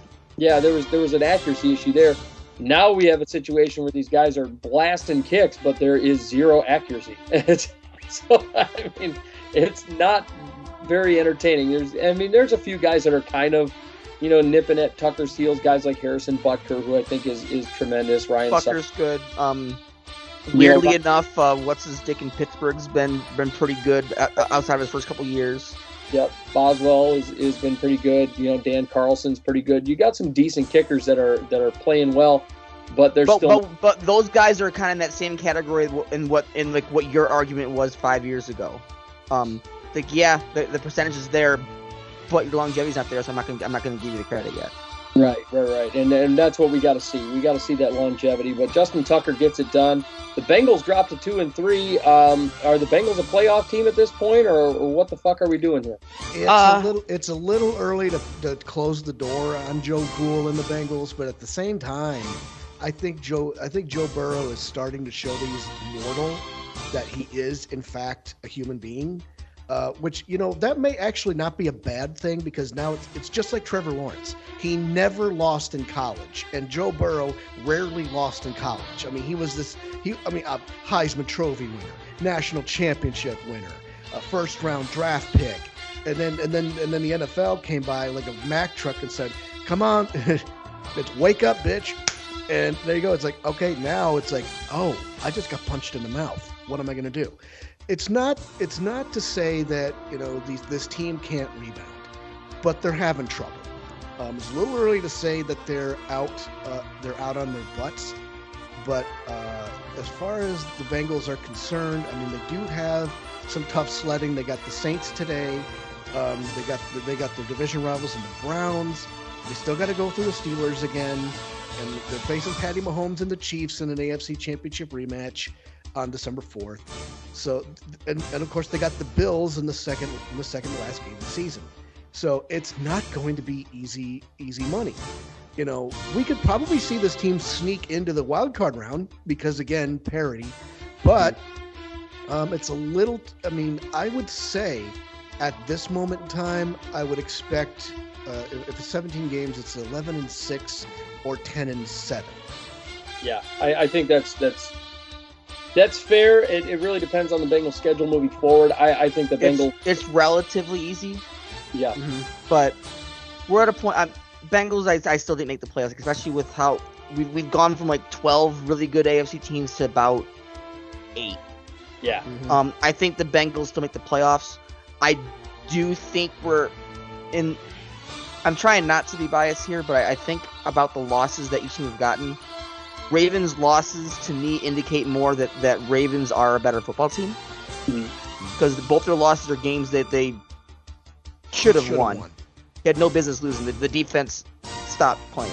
To the to the Dolphins' credit, though, I mean their offense, you know, uh, Tua and Waddle just lit Oh, up the For, last for drive. sure, for but, sure. But you're right. I mean, yeah, the, the the Ravens front seven's been atrocious. Mhm. And what's it, it, it sucks because the, the Ravens secondary is still top three in the league. Yeah. Um, but it, it looks like they're the problem, even though they're not. You, you can't expect the best corner in football to just run around for ten seconds. You're, you're gonna lose. Yeah, I, I think that the, the Bengals are, are kind of on their way uh, into a playoff situation, but I think they're, They're, they're gonna they're gonna kind of back their way in. yeah. Um, they're, fir- they're still going to be a, a, a 10 team, 10 win football team. I, I think the trajectory is kind of indicating that they're going to end up being behind the Ravens by a couple games, though. Yeah, they've, they've got a, a sort of an easy schedule coming up. Uh, you know, if you look at the teams they're going to be taking on, obviously today they have the Saints, they got the Falcons, they got a tough one against the Browns, but then they got the Panthers, they've got the Steelers, who they lost to earlier this season, but I think they're moving well now to the point where they can top the Steelers. They got the Titans, who depends on if Derrick Henry shows up, but then their last five games are going to be tough. They or last six games. Chiefs, Browns, Bucks, Patriots, Bills, Ravens. Those are their final six games of the season. And if they can win at least maybe three of those, we might be having a different conversation about the Bengals. They, they got to win two or three of those games. though, and and as that- it stands, I, I think they beat the Bucks. I think they lose to the Chiefs, Bills, and Ravens. yeah, they, they could beat the Patriots. Um, and I think they, could- beat the Patriots. they're going to I think, they go, I think they go two and three in that stretch. Yeah, I mean, really, well, in those last six games, uh, they they maybe go two and four. I think it's going to be a tough go. It- It's going to be interesting to see what, what they do and how what they accomplish. But the Bengals uh, go out and and uh, narrowly lose one to the Ravens, and then last but not least, Monday Night Football: Chiefs over Raiders. Very exciting game, thirty to twenty nine. Patty Mahomes doing Patty Mahomes things. Um, th- this was just a fun game to watch. Um, uh, the the I I really enjoyed this game. I thought it was kind of a silly decision on the end of the Ra- Raiders. Um, to or, well, there were there were some silly decisions. They, they tried to go for a two point conversion on on that final touchdown, and I didn't like that. I know you wanted to go for the win, but it just seemed kind of silly, and I don't know. Uh, well, especially if you can if, if you can get the game to overtime, Yeah, uh, you know, at that point, or at least you know force overtime, then it's like okay, yeah, that's what you then then you get a situation where a coin flip decides the game, but at least you have a chance. Yeah, that that that's true, and I, I just I feel like they the two point conversion at the end was silly. I, it was just a silly Yeah. move. I think they got scared the fact that they were having a hard time stopping the Chiefs. They're like, man, if they win the coin toss, it's probably gonna be it. We just we just need to get it done now. Yeah, and uh, the, it, it just it turned into a complete mess for them. Uh, the Raiders, uh, when we're going to talk about about this uh, momentarily here or shortly here, but uh, you know the Davante Adams gets pissed, shoves a reporter. I mean, they're- the Raiders just a fucking mess at this point? I mean, are, I I think they're done already. I think their season is kaput. It's not looking good. I mean, I I will say they've probably had the hardest schedule in football. Yeah, Yeah, They have played a a, a rank. I don't think they've had. They've played a team that, that was that was even decent to, to, to bad. no, I it's, think the it's- Cardinals were the worst team they faced. It's Yeah. it's been it's been a complete gauntlet for the, for the Raiders. Uh, I mean they they started their season with the Chargers, you know, and then they um, they they go up against the Cardinals, which wasn't uh, an easy matchup either, and then they take on the Titans, where Derrick Henry's getting hot, and then you get you know they they go up against uh, the Broncos, which they have a red hot defense, but it was the one win they got. Um, and then, you know, obviously week five, you know, they wind up against the Chiefs. And then this upcoming week, um, who do they have this upcoming week? this this week they're on bye, but next Oh. week they have the, they have the Houston Texans. Yeah, so I mean, finally get a little reprieve. Next, but, you know, this, this, this is like this is kind of like this. It's, it's a similar situation to the Detroit. But you know Lions. what? I was just looking at this. I, I have I actually me and my dad were just talking about this. I actually have the Raiders winning their next one, two, three, four, five, six straight. yeah. Hmm. And So, So okay, here- so, they- so that, they- that's your litmus test right there. So if, if, if they do that, they're back in the playoffs. right. Because, I mean, So, they- they got the- seven, and, and the difference between the Raiders and the Lions is the Raiders actually have the personnel to get it done. Yeah. Saints in week eight, Jags in week nine. I mean, Colts, Broncos, Seahawks. Those are all should be Raiders wins. Should yeah, be. I agree. I agree. If they Oh. win one, two, three, four, if they win six straight here, we're talking about them being a threat to the playoffs again. Yeah, so that, that it could get interesting um, for the upcoming. Uh, uh, But then again, then it then it does get a little tough again. And then yeah, Mhm. yeah. we'll see. So uh, that is our scores around the league. Uh, Tyler, we got uh, top ten coming up. Top Uh, ten rookies news. Yeah, we got all kinds of stuff. Uh, so we're gonna take a quick breather here, and then we're gonna jump right into the top ten and the forgetful five and the rookie rankings, and then the news around the league and predictions and all that good stuff. So we'll be right back right here on the Outside Blitz. At It's Your Time Massage, you get all the benefits of one of the larger massage chain parlors, but in a more intimate and personal setting. With four years' experience, massage therapist and owner Amanda Yata's goal is to help people in a natural way, offering Swedish, deep tissue, pregnancy, aromatherapy, and sports massages. You will feel better and have more energy in just one hour. It's Your Time Massage is offered in home, Amanda's or yours, with the rates ranging from $55 to $130. You get professional quality at an affordable rate. Contact Amanda today at 313 686 4347 or online at iytmassage.com. It's Your Time Massage, a natural way to improve your well being. Ladies and gentlemen, ladies and gentlemen, are you ready? Are you ready? Get ready, no. Get ready. And welcome back to Outside Blitz. I'm your host, Tyler Dean. Boo! Oh, Oh wow! I was- I was with my only co-host, the Cannonball, Alex Steele. Hey, Hey! But you joined in the, the bullshit. You're, you're you're you're you're letting the toxic cancer rub into you here and letting Scott fuck with you. there was a chorus of boos there. Not, It's this, this, not, not only was it just me, you got the, the whole crew. Uh, I'm the fabulous one, Scotty Freytown. I'm with the Cannonball, Alex Steele. Um, How you and, doing? and gentlemen, we uh we've got our our top ten. Um, it, we're we're gonna we're gonna call it. I guess we're kind of still calling it this. Uh, our our next edition of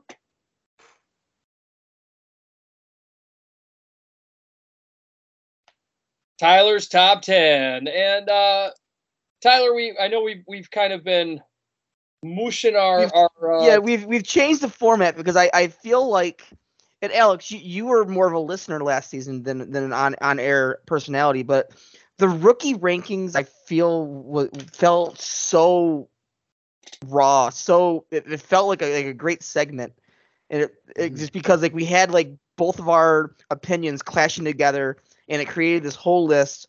And I, I feel like it, it went so well that it made sense to do the same do it the same way for the top ten, the forgetful five yeah. yeah. and we haven't got a chance to really do that for any of them this season because uh um the certain someone's been away. Scott, why were you gone? Oh God. Oh God. Yeah. Well, my, my now five month old. By the way, the happy five months to my my twins. Um, Mhm. the the one that's downstairs right now, dressed look. He looks like he's getting ready to become Captain America. That's with suspenders and all right now. Um, yeah, he does. He looks like he's about to be wielding a shield. Um, but uh, yeah, I, I do agree. I thought the, the rookie rankings was it was a great segment last year. It was a great concept, and we, we decided to just kind of roll with it right into mhm. our top ten. And, and, and the, the, the, the, big reason was I'm, I'm sitting here going through it every week. We're, we'll be basically the top 10, the rookie rankings back to back all year. And the top 10, and, and when you were doing the Forgotten Five, I feel like it felt like we were just reading off stats and just, oh, yeah, blah, blah, blah, blah, blah, blah. Yep, and, uh, you know, and, and- I feel it's it's it's good that it's morphed into this kind of new deal. So, uh, you know, let's see where we, let's see where it takes us. Yes, for sure. Because then I feel like the rookie rankings had this dynamic that had that forced this back and forth of like us almost kind of like defending certain players. Like there were weeks like like me and you were like uh, not at each other's throats, but like, like like very passionate about uh Creed Humphrey, Ja'Marr Chase, and like it it it felt better to me. It felt like it had the, the segment had more more energy. Yeah, I that's so some some of the more controversial conversations uh, have probably come up out of that formula. So, uh, for better or for worse. and, and, and- and with with Humphrey and Chase is like is like we're we're arguing over what's better, gold or diamond. right. Yeah. yeah, that's that's true. Both both both tremendous players in their own right. yeah, they were Absolutely. Same with But- Parsons. Parsons was in that discussion too for a Yeah, while. Parsons, very much so. So we have this week's top 10. Starting with number 10, Cooper Kupp, who's been no stranger to this list. And this year, last year, years prior, or not years prior, because he's been kind of mediocre years prior, but last year and this year, Cooper Kupp's been a very frequent flyer here. Seven receptions, 125 yards, and a touchdown. Yeah, huge game for Cooper Kupp. Um, he he just keeps doing his. I mean, he's all they have with the Rams at this point, and and it's just Matt Stafford. Um, and I guess they're you know they're really close buddies, you know, off the field too. So it's Matt Stafford throwing the ball to his buddy, playing catch with his pal. I mean, that's, that's basically what it's turned into at this point. It's it's it's the it's the Stafford Kupp show, you know, Yeah. uh, except it's not as exciting as last season. No, No, we're close. no, we're close. and Kupp is still having himself an amazing year, but Mhm. Stafford Eh, not so not much. quite. Not so much. Not Yeah, so much. he had he had a great performance this week, and and he's been. I feel like he's been on the list week over week over week. He's going to get his targets. He's going to get his touches. Stafford's always going to throw the ball to him on a consistent basis. He's very much a a um. Probably, I would argue Cooper Kupp's probably one of the the biggest volume based receivers in all of football at this point. Oh yeah, without a doubt. He he he gets Mhm. At least 10 catches or between 7 to 10 catches a game. He's at least getting about 13 targets a game if, if not more. Uh, he's all stafford has. They need another new rec- a second receiver over there to complement him. Uh, Robinson's just not it. yeah but the fact that they're still able to scheme him open given the circumstances and given the fact that he really truly is all they have over there makes Cooper Kupp really a, an amazing asset. They they do need to get him a compliment over there Yep. I mean, he's averaging 12 and a half games, eh, 12 and a half yards uh, over the course of his career. Uh, and uh, it's it's down a little bit to, to, to 10.8 for this regular season. So uh, you know he's definitely tr- he's definitely on a positive trend. It may not be like a uh, it may not be as steep of a hill as. Are you, uh, ta- are you talking yards per reception? Yeah, I believe I believe so. Yeah. Uh, Yeah, Just so- yards. That's a weird one, just because um different receivers are different types of players. So yards per reception is different because like a slot guy is gonna have a much different average than like your deep threat kind of guy. Yeah, Mhm. I- oh yeah. I- Michael Thomas for a while there. I mean, we everybody made jokes about him running nothing but slants. The guy would get like 150 yards, but then he'd have like 15 receptions. You know, so, I mean, there's- Mhm. Yeah, it's like like last year, like Mar- Marquise Brown and Andrews. Marquise Brown definitely had a better yards per reception average, but that you're gonna take and um Brown over Andrews? Fuck no. yeah, Andrews is Walmart Torrey Smith. yeah, Maybe I'm just salty. I don't know. yeah, admit- just a little, just a hair. I'm just salty he, he didn't perform the way he should have. unbelievable. But number nine, Alvin Kamara um, resurfacing after what's been a weird year for him. 194 yards total yards and a touchdown. Yeah, Kamara. Uh, you know, strange news on him came out this week. He he actually had a uh, lawsuit filed against him over that assault that took place in February. I feel like a lot of things with Alvin Kamara, between his off the field stuff, between the injuries, um, you know, he's he's been kind of on and off the field a little bit. Uh, I don't know. I, I expected more out of Alvin Kamara at this point, but um, yeah, I, I mean, it's good to see him like kind of coming back to form a little bit for the Saints' sake. Um, you know, it, I, I just I do expect more out of Alvin Kamara. This game, huge game for him. This is the kind of Mhm. performance that we've grown to expect out of him uh, throughout the course of the last several years. He's going up against that Cincinnati defense, though. I mean, which which is nothing to sniff at. You know, it's def- it's not like on the level of a Dallas or a San Francisco, but you know, if the, if if Cincinnati can stop the run, might be a little bit might be a little bit of an issue with Kamara. But don't forget, he's a dual threat player. that Cincinnati defense really kind of kept him alive in the playoffs last year. Uh, their their run defense hasn't been anything super spectacular this year. Uh, I want to see what Cincinnati can do to kind of slow him down. Uh, he's uh, and, and we talk about like all they have in certain places. You know, Cincinnati does have Chris Olave who's who's come alive, but Saints.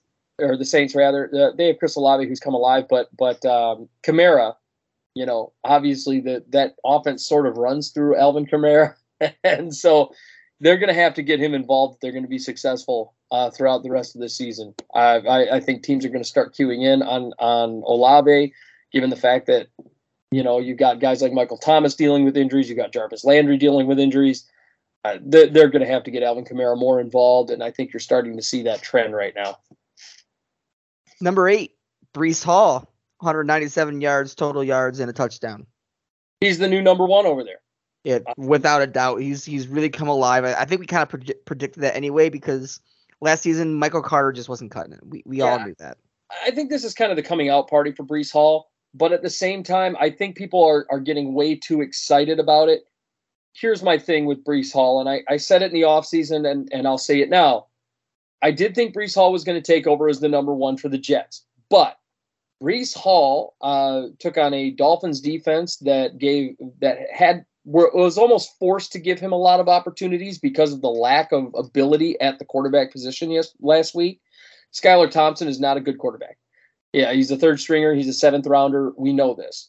Um, so the Jets were afforded a lot of opportunities. Does that make Breece Hall's uh, performance any less uh, impressive last week? Yeah, maybe a little.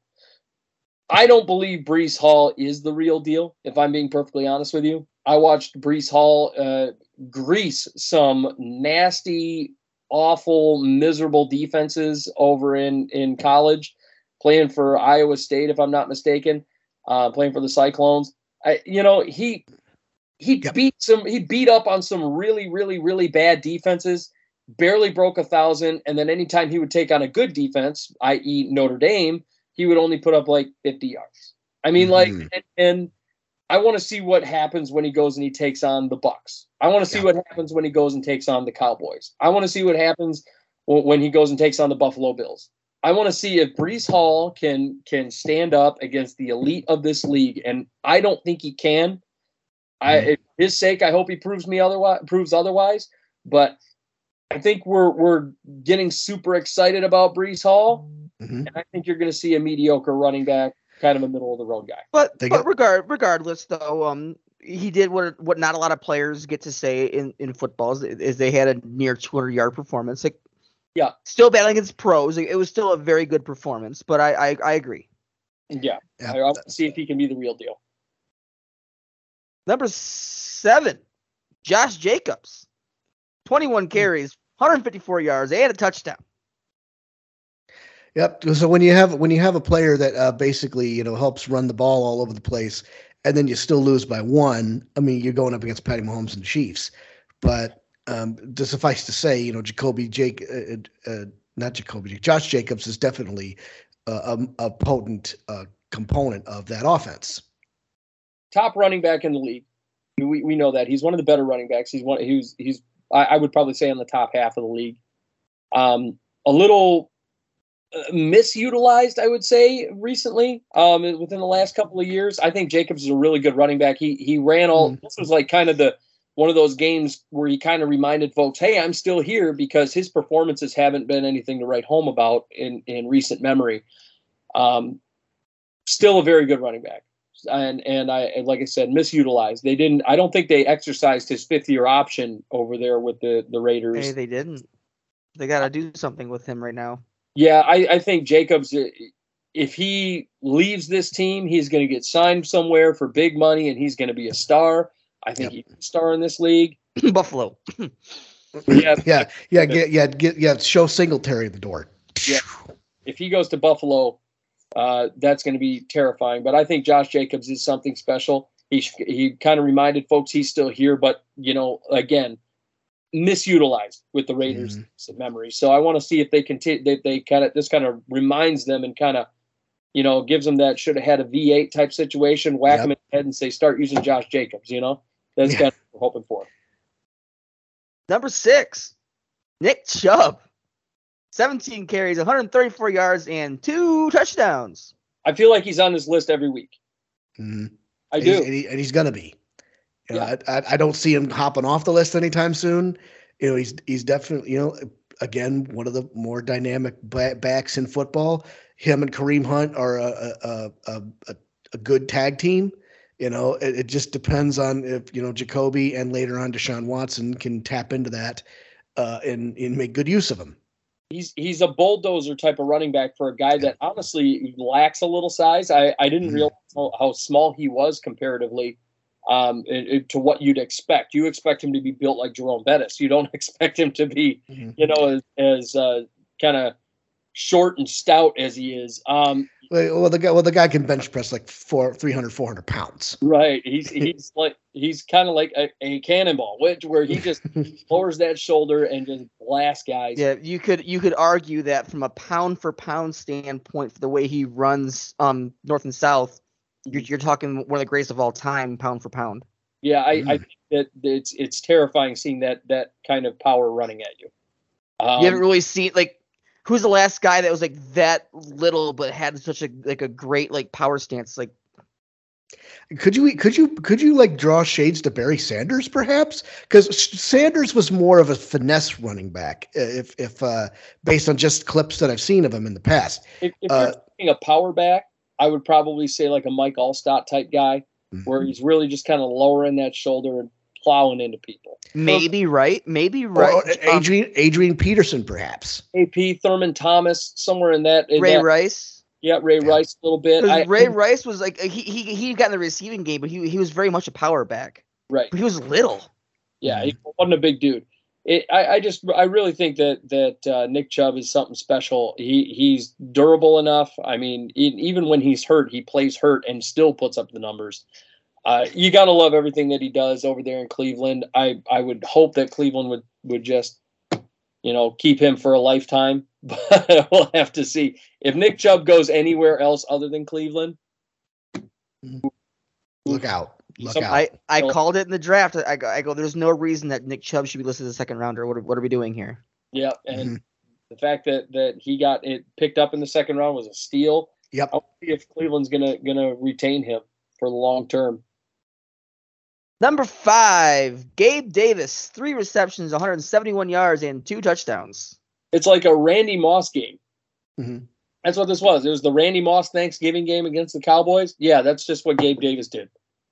Three receptions, 173 yards, two touchdowns. It's a, it's insanity. It really is. Um, I think Gabe Davis is kind of becoming the new Tyler Lockett, where he's good for like like 5 Mhm. games a year, where he just blows the fuck up, and then the rest of the year he's just pedestrian. That's Mm. kind of where we're headed. You Could know, be worse. You could be DK Metcalf. yeah, sorta- that's true. he he's strangely in the in the discussion in spite of just a couple of big games he's about to have a matchup against the chiefs and we all know what happened last year in the playoffs against the chiefs was with that four touchdown 200 yard performance i, I just Mhm. i don't know i i look at gabe davis and i he's just an anomaly to me at this point yeah, you- it's like it's whi- which version of Gabe Davis are we going to get this week? Is probably a question we're going to be asking almost every week. Yeah, is it is it going to be Gabe Davis acting like Randy Moss, or is it going to be Gabe Davis acting like Gabe Davis? You know, like that's the question of the day. Number four, Taysom Hill, nine carries on 112 yards and three touchdowns, but we also had one passing touchdown. You stole him from me, you bastard. After all that shit talk, after all that shit talk about how you hated Taysom Hill, Tyler goes and picks up Taysom Hill off waivers and steals him right off. I hate him at quarterback. You just hate him in general. Don't lie. Don't even like. Trade him. Hey, I like scrimmage yards more than you do, so you know what? Fuck off. Uh, You don't even Yep. like the guy. Come on now. You just send him over my way. I'll give you, you know, Brett Maher or something. Brett Maher. What? Who? Who? Hey, Craig's willing to give me Kyler Murray, so uh, you got to do better. Than uh, pass. Pass. Yeah, that- he, that- well, he runs. He runs on the field like a toddler that stole his parents' iPhone. Come on now. Yeah, ugh, that's a mess. but um, yeah, I, I Taysom Hill, he, he had himself a hell of a game. I think you know we we were joking off the air about how this guy, when his contract does finally come up, uh, uh, not this year but the following year, because I think it was a two-year deal he got signed to. Um, he's going to wind up asking for that offensive weapon kind of money that Jimmy Graham was asking for all those years ago. and I Mhm. think he's going to wind up getting it. We we've always made jokes about offensive weapon, and like here we are, once again in the offensive weapon discussion when it comes to Taysom Hill, and uh, yeah, this that's where I think we're we're going to be headed here. The guy's a Well, quarterback. and, and and that's a question. Can you truthfully pay him more than I think about what position you got him at, which is tight end. Can you truthfully pay him more than Kelce and Andrews? No, don't- not can't. not not Kelce. I don't think you can, but, and but Andrews is at this point, Andrews is more valuable than Kelce. I, I don't can, but I, I also think that like there's going to be a situation where he's going to be asking for offensive weapon money because you know they're, they're going to have to create a whole nother tier because he plays so many different. He's on contract through 25. yeah, I mean he's he, So he, he, he's got three more years. yeah he plays so many different positions though. That's the problem is is you just he plays so many different positions. He's he's a quarterback, he's a running back, he's a tight end, he's a receiver. He's all over the fucking place. Would you say that he's a Would you say that he's a jack of all trades, master of none? Yes. Yeah, I would I Hmm. would say that. But he plays all the positions, but he's he's he's top 10 in none of them. Yeah, yeah, he's just he's utilized properly. Like- he's deployed. And right. this isn't me hating on Hill. I just like it. We're we're we're coming off of a very big performance from Taysom Hill. I'm, I'm not gonna take that take that from him. But you you humanize that. You take that one performance out as an outlier. He's standard. yeah, yeah, I agree with that. If he keeps it up, different conversation. But right now, Mhm. you can't put him in top 15 in any position. right. I, and I guess the question he has to ask himself is what per, what position would would give me what am I going to be best at, and then just stick with it. But he's 32 as well. I mean, he's up there, He has a better chance of being paid as a tight end. perhaps, and, and and maybe that's what he needs to focus on. Right. Because Just just, just don't get traded to Because Seattle. he's going to be looking for go to big die. money in the position. You're you're not going to get top ten running back salary. You're not going to get top ten receiver salary. Right. Could you wager top ten tight end salary? Absolutely. yeah, yeah. I, I think uh, Hill is going to be his contract is going to be one of those those arguments from the league. I think, or from the the NFLPA. Um, but here's the thing: if they sign him as a tight end, uh, if like let's, this is how you get disgruntled players. The, the let me just point that out. It's the same thing that happened with Jimmy Graham. This is this is how you get a disgruntled player. You line him up in all these different roles, and then when he says, "Well, you're going to pay me to line up in all those different roles," you know, Jimmy Graham was said, "Oh, you're going to line me up at you, you're Yeah. lining." me up as a It, it- it's it's the uh, you you want me to block like a like a like a left tackle. You want me to catch like a receiver. You're going to pay me like half of either. Right, and and when when Jimmy Graham, if you remember, receivers get paid more than tight ends per the the NFLPA agreement. So so and that was the big argument here is Jimmy Graham wanted to be paid because he was a tight end. He wanted to get paid like a receiver because they were lining him up at receiver so often. And Jimmy Graham, even though he was, but because he was listed as a tight end on their official roster, the NFL said, nope, you got to pay him like a tight end. So he got paid less money than he should have gotten. And, and that's just kind of how it went. I think we're going to see the same thing here, but this is how you're going to get a disgruntled player. You're going to have Taysom Hill, and he's going to be lined up as a tight end, uh, or they're going to they're to sign him as a tight end, and you know the NFLPA is going to be like, well, sorry, bud, and then Taysom Hill's going to be okay. You pick me up as a tight end, so he's going to want to line up as solely as a tight end. Well, not it, I don't think I don't think it's going to matter because when his contract ends, he's going to be almost 36 years old. It's not going to matter. Going to maintain him after that if he continues to play at this level. At 36, no, you can't. He, he's going to fall off Mhm. before his contract ends. You think so? He's on contract for another three years. He's already 32. See, the thing about Taysom Hill is is he's suffered like a handful of injuries, but not like anything like super major to the point where he like broke his leg in half or anything. If and and he's the way he's utilized is he's utilizing these exotic packages where he's not on the field all the time, so his durability is usually never in question. Sure. Do But think Are, are are you re-signing a 36 year old receiver tight end for for a good contract? maybe for two years I could see. But nothing for no significant dollar amount. I don't know about that either. It depends on really how they're using him. I mean, if Taysom Hill continues to, he, I think Taysom Hill can play till he's forty. To be honest with you, with the way hmm. he's deployed. I don't know about that. That's a bold prediction. That's very that's very bold. and with the way he's used, I think Taysom Hill could play till he's forty, effectively too. I think that's bold. I'm not gonna. Yeah, I mean, I'm not gonna. I'm not gonna argue it, but I mean, I I, will. think it's. But- I mean, no, I mean, I mean, it's like, hey, let, let's see what happens. That that's my that's my take on. it. Let's see. Yeah, well, I, I it's just with the way he's deployed. I, I think he because he's deployed in set in a he's almost on like a snap count really Mm, because he's on that kind of pitch count. you know, I, I think you can see that. Okay. Number three, Patty Mahomes, 29 for 43, 292 yards and four touchdowns. He's the man. Yeah, it's Patrick Mahomes. That's Patrick Mahomes doing Patrick Mahomes things. And and uh, you know, a lot. It, it, Patrick Mahomes is just he's man. The the the goofy shit I've seen him do this year on the field, as far as like oh little flip passes and I mean like Shovel pass. yeah, I mean the guy. Yeah, I, I watched him. I watched him extend a play this year for like ten seconds in the pocket or getting out of the pocket and scrambling and avoiding the blitz and whatever else, just to shovel pass it to a receiver for a touchdown. It's like what the, what the fuck? I mean, you you basically have like the mobility of Lamar, the brain of dare I say a Josh Allen, uh, and you know he he is you know your modern he is the prototype for the modern quarterback in the NFL. Yeah, I, I do think that. I think him and Josh Allen that that's next the next Brady versus Manning situation there. Yeah, I- believe that, and the fact that they're they're both AFC quarterbacks and they're the top quarterbacks in their conference. Yeah, that's that's the next Brady Peyton Manning there. I, I think. especially if they keep meeting each other in the playoffs. Oh yeah, oh yeah, they're gonna. Yeah, constantly- And to a certain level, Lamar's in that mix too. I think a lot of people forget about after because he got hurt last season, but he's Lamar's also in that MVP run too. Yeah, he's Oh, yeah. having a hell of a year. When when he's basically putting up running back numbers as a quarterback. Come on now. But he's more accurate than than than Josh Allen. Let's be let's be honest here. Has he been more accurate?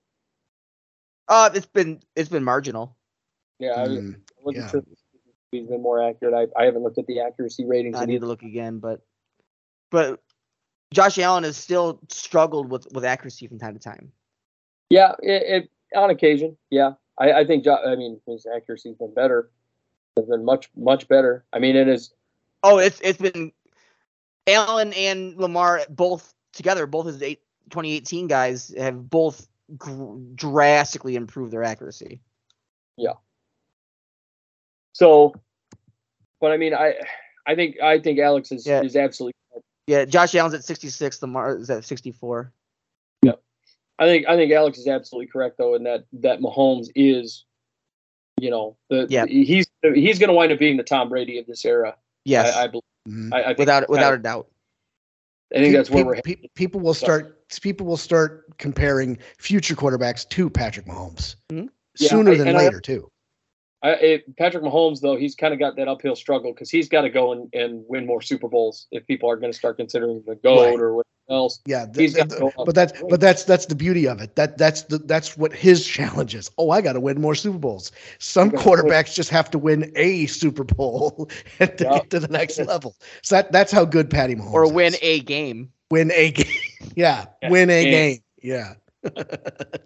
Number two, Austin Ekeler with 199 yards from scrimmage and two touchdowns. Yeah, Ekeler had himself, uh, you know, the last two weeks he's had himself some really solid games after kind of a slow start. Um, really, a lot of lot of rushing yards, a lot of passing yards, getting the end zone quite a bit. Uh, and he's becoming the the sort of the favorite weapon over there, um, both running and in the passing game. You know, for a while there, I remember we talked about Austin Ekeler being sort of a change of pace back, and that's what he was good for. And then I, after a while, I happened to notice the um, average rush yards compared to Melvin Gordon and realized that Ekeler, as a running back, was more effective than Melvin Gordon.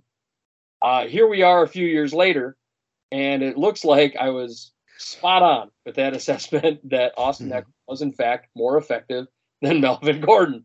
And uh, Ekeler is just, um, he's spectacular. I, I have I haven't seen hide or hair of Melvin Gordon anywhere yeah, this year.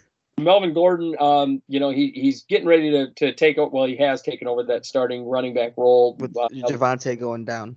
yeah, but uh, still, I mean, Austin Ekeler is the superior running back compared to Melvin Gordon. I think he showed that, and that's why he's the starter over there with the, the Chargers. These last few years, he's been nothing short of spectacular. Austin Ekeler, um, you know, like I said a few years ago, and Tyler kind of nodded and, in you know uh, agreement there. I, I I remember that discussion vividly of me saying Ekeler's got a better average. Like, what? Why is Mhm. Ekeler starting? And And while Ekeler's not been phenomenal on the ground, Ekeler is a, is is one of the best, if not the best, uh, change of pace back in the league. yeah, and and he he, he hasn't been horrible on the ground though. No. That's- he's he hasn't been horrible. He hasn't been anything to write home about, but he hasn't been horrible. He's very middle of the road on the ground. But the fact that he's kind of that multi-tool weapon, very much an Alvin Kamara type of running back. That's kind of where we're seeing some running backs and, and some teams transition their running back position to. Um, and and who knows if if you know the league is going to start transitioning to that style of running back all around. We don't know, but Ekeler is um, a special player for for the uh, uh, for the Chargers. So yeah, I'm I'm with you there. Um, the the Austin Ekeler train is is rolling here, rolling right along. And number one, Josh Allen, 20 for 31, 424 yards, four touchdown and a pick. Yeah, he, he Yeah. I mean, it's Josh Allen doing Josh Allen things. Uh, four touchdowns, hell of an arm. He's fast. Um, yeah, he's he's going to be uh, uh, uh, obviously hitting this list quite often. He has hit this list quite often. We, I feel like we uh, this is another guy like Nick Chubb where we see him every week. Same with Patrick Mahomes. Uh, no surprise, no surprise. He's he's leading the league in uh, yards right now. According to ESPN.com, I see 1,651 yards for the year. Uh, and uh, he's you know his stock's just going to keep shooting up. you know, so uh, you know, especially if you take a look at that Bills schedule. Uh, you know, they're they're the, one of the top. They're they are one of the top teams in the league. Um, you know, not to say that it's going to be. And, you know, look look for him to eat. Look for him to look for him to eat these next couple of weeks. especially You know. against the Chiefs team. Uh, Josh Allen against the Chiefs this upcoming week. I'm fucking stoked because Yep. this is a shootout. it's going to be an exciting game on prime time. Yeah, it'll be. It, it, I believe that, that I believe that is a 4:25 start time on CBS. So it's right. not it's not a prime time game, but it could be one. It could be a sleeper game of the week. You know, Yeah, that that cowboy that Cowboys Eagles game is going to be very interesting to see. But but it, it's Bills Chiefs. I mean, you're going to get a lot of eyeballs on that game. yeah. Everybody's going to be watching that one at 425. I don't think that. I mean, other than the fans of the few other games that go on at 425, most eyes are going to be on that game. And now, Tyler, we're uh, going to jump into a uh, another wonderful little segment. Um, I look forward to this every week. I know you look forward to it, and and I, I just want to point out the people who suck in in this segment. Um, you and I were basically lockstep with each other. Yeah, it, it shifted a little bit. Yeah, in- yeah it, it's it's pretty bad. Um, so this is our next edition of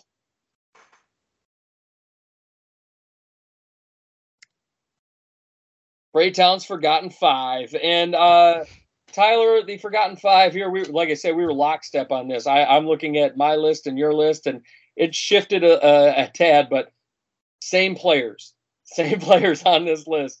Uh, number one, uh, Najee Harris, 11 carries for 20 yards. Uh, he had a 1.8 average. That was our number one worst performance of the week. I'm just going to go down the list here. Um, Mhm. You know, Alex, I that was our worst performance of the week. I know that that really, uh, you know, chapped your ass here as far as fantasy goes, but at least Yeah.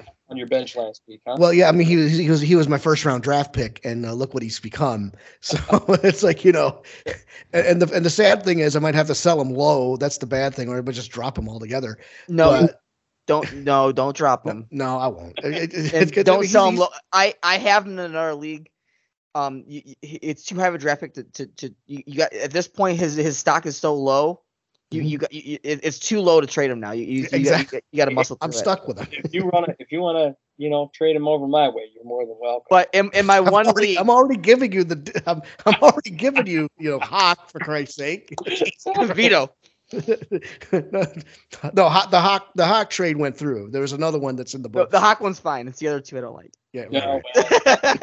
well, guys hate every other trade. They they get upset about it, but Um, Oh. but no, like in my in my one league, um, I it's it's only it's three receivers, two running backs. You you must start three receivers, and I have Chubb, Najee, and Jacobs. And last week I I, I started Najee for one last hope, and I benched Jacobs. Mm, yeah. Ouch. Ouch. Ouch is right. Uh, number two goes to Cam Akers, our second worst performance of the week. 13 carries, 33 yards, a 2.5 average.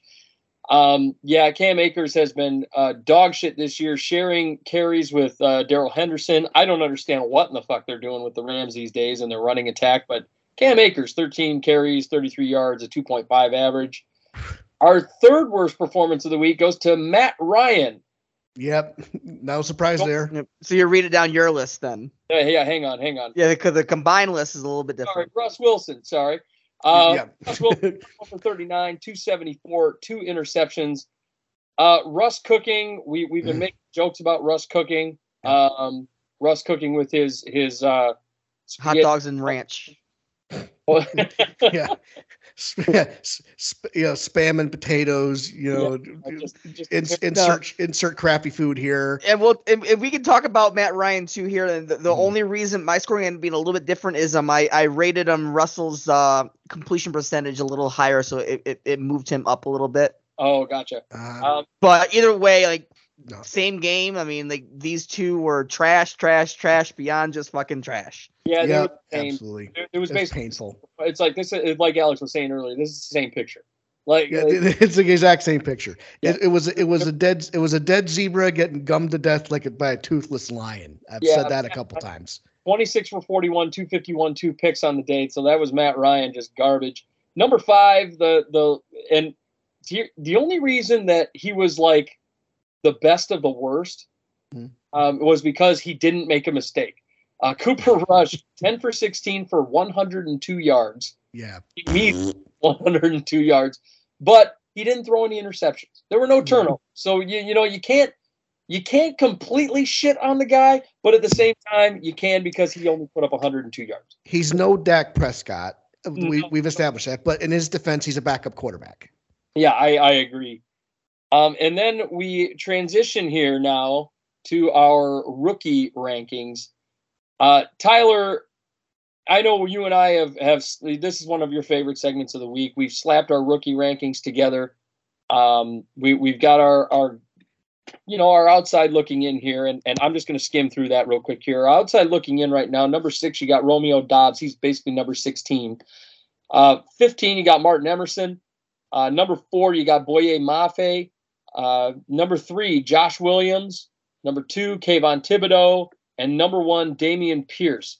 Uh, those are the guys that are on the outside looking in for our. Uh, uh, And and what I can say on these is just because uh, putting all the all the mixed rankings together, um, outside of Pierce and Thibodeaux, um, the other four are guys that either you really like or I really like. mm, It's like so so they just brings them their list down. But Pierce and Thibodeaux, we both either had in our ten or very high in the outside looking in. So they're just just barely on the cusp there.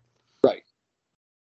Um, Uh, He got he got drafted to the uh The oh Gi- no, he he the the Giants? Oh Yep. yeah, you're right. Yes. I thought he got drafted to the Jaguars, but then I remember uh, they actually got that guy from Georgia. So You're thinking mind. Tra- you're thinking Travon Walker. Yeah. Travon Walker. You're right. So uh, number ten on our uh, our power rankings for the rookies here. Number ten goes to Malcolm on Malcolm Rodriguez. Uh, You're looking at your list again. I'm looking at mine. Uh, see, I've got two lists in front of me. It's just driving.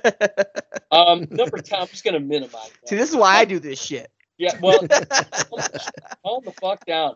Uh, number 10 goes to Jermaine Johnson. Uh, Jermaine Johnson, the edge rusher from the New York Jets. Uh, he has a 72.7 PFF grade, uh, 74.6 run defense. The pass rush leaves something to be desired. Uh, he only a 58.8 pass rush grade according to Pro Football Focus. But Jermaine Johnson has been an impact player for the Jets, has he not? Jermaine Johnson's been inc- incredible, and I his, his whole thing is kind of caught. I think most people out of nowhere. I, I don't think anyone really expected him to be just sitting here on our top ten right now. No, I, and you know, I expected him to go first round. I expected him to be a, an impact player for the Jets, but not on this level. I thought he was going to be sort of a developmental project. A lot of people felt that way because he was a late first, if I'm not mistaken, late first, early second, somewhere in there. But um, Jermaine Johnson's a special player, uh, and and a lot of people thought the Vikings were going to pick him up at 14 when when uh, they were selecting. Uh, so They're too busy trading. yeah, there. You, don't you remind me. Um, but Jermaine Johnson, winds up at number 10. Number nine goes to Malcolm Rodriguez, the linebacker from Detroit. Which Uh, is real, really the, the the one of the biggest surprises of this list right now. Like uh, Malcolm Rodriguez, what is he, a fifth rounder, third rounder? something like that. He he was a, a, a day three guy, if I'm not mistaken. But the thing about Rodriguez is he's performing better than Aidan Hutchinson did, uh, or is than he has. Um, Rodriguez is a special player. He's a great sixth rounder. yeah, six rounder. Even being within the conversation of this right now, that, that that's that's something special. Yeah, um, his his PFF grade dipped quite a bit after his. He had a magnificent first couple of weeks, um, and then his his PFF grade dipped down somewhere into the 50s. Since then, has skyrocketed once again to a 68.6 PFF grade, 69.2 in run defense, 72.1 in pass rush. Uh, the guy's something special. His pass rushing off the edge is just he is a disruptive force, and and he hits home on these quarterbacks like, I mean, you wouldn't believe. I, I think he's a speedster. I think he's something special. I really do like Malcolm Rodriguez a lot. I'm a little jealous that the Lions have him. Um, that is kind of one of those cornerstone pieces that the Lions have been looking for as far as a defensive player goes, um, that they can really build that defense around. One hundred percent. Malcolm Rodriguez has kind of caught the world by storm here, at least a little bit, especially being a sixth round pick. And even, even if he falls off this list, I mean, even if he remains in like the outside looking in as a sixth round pick, being outside looking in the rookie rankings, holy shit, you got a player. Yeah, that's that's a steal. Uh, number eight goes, and this one's you're excited for, Tyler. Your boy Kyle Hamilton winds up at number eight. A 70.5 PFF grade, 69.6 in coverage, 70.4 in run defense, 64.1 in pass rush. He's one of the most solid, uh, uh, right across the board, just really just a strong safety, a really, really good player. Uh, he's turning out what really well for the Ravens here. I'm a little jealous because of the Lewis Cine pick and the fact that this guy fell right into our laps at 14 and we traded out of it. Um, he's obviously shown that he's the better player. Kyle Hamilton, man, what what is your uh, take on this guy? He's been very good up to this point. He's kind of been like the the the second fiddle because you, we've had um uh, Marcus Williams and uh uh shoot and and Chark has kind of been the starter up to this point, which we thought Hamilton was going to be, which is okay because Chark's a good player. I mean, it's gonna be hard to kind of take that role on, but we're at a point to where Mal- Marcus Williams is gonna miss some time. Yep. So Kyle Hamilton is either going to shoot up to one or shoot off this list. Yeah, we're gonna we're gonna find out. If, We're about to if- find out what kind of player this kid really is. Yeah, for the long. he- He's gonna have to be the starter now. yep, it's it's gonna be make or break time. It's sink or swim. And Uh, and, and the role he's been in, I right now I, I, I retain some optimism. I, I think he's showcased some some talent where he can be a very good safety in this league.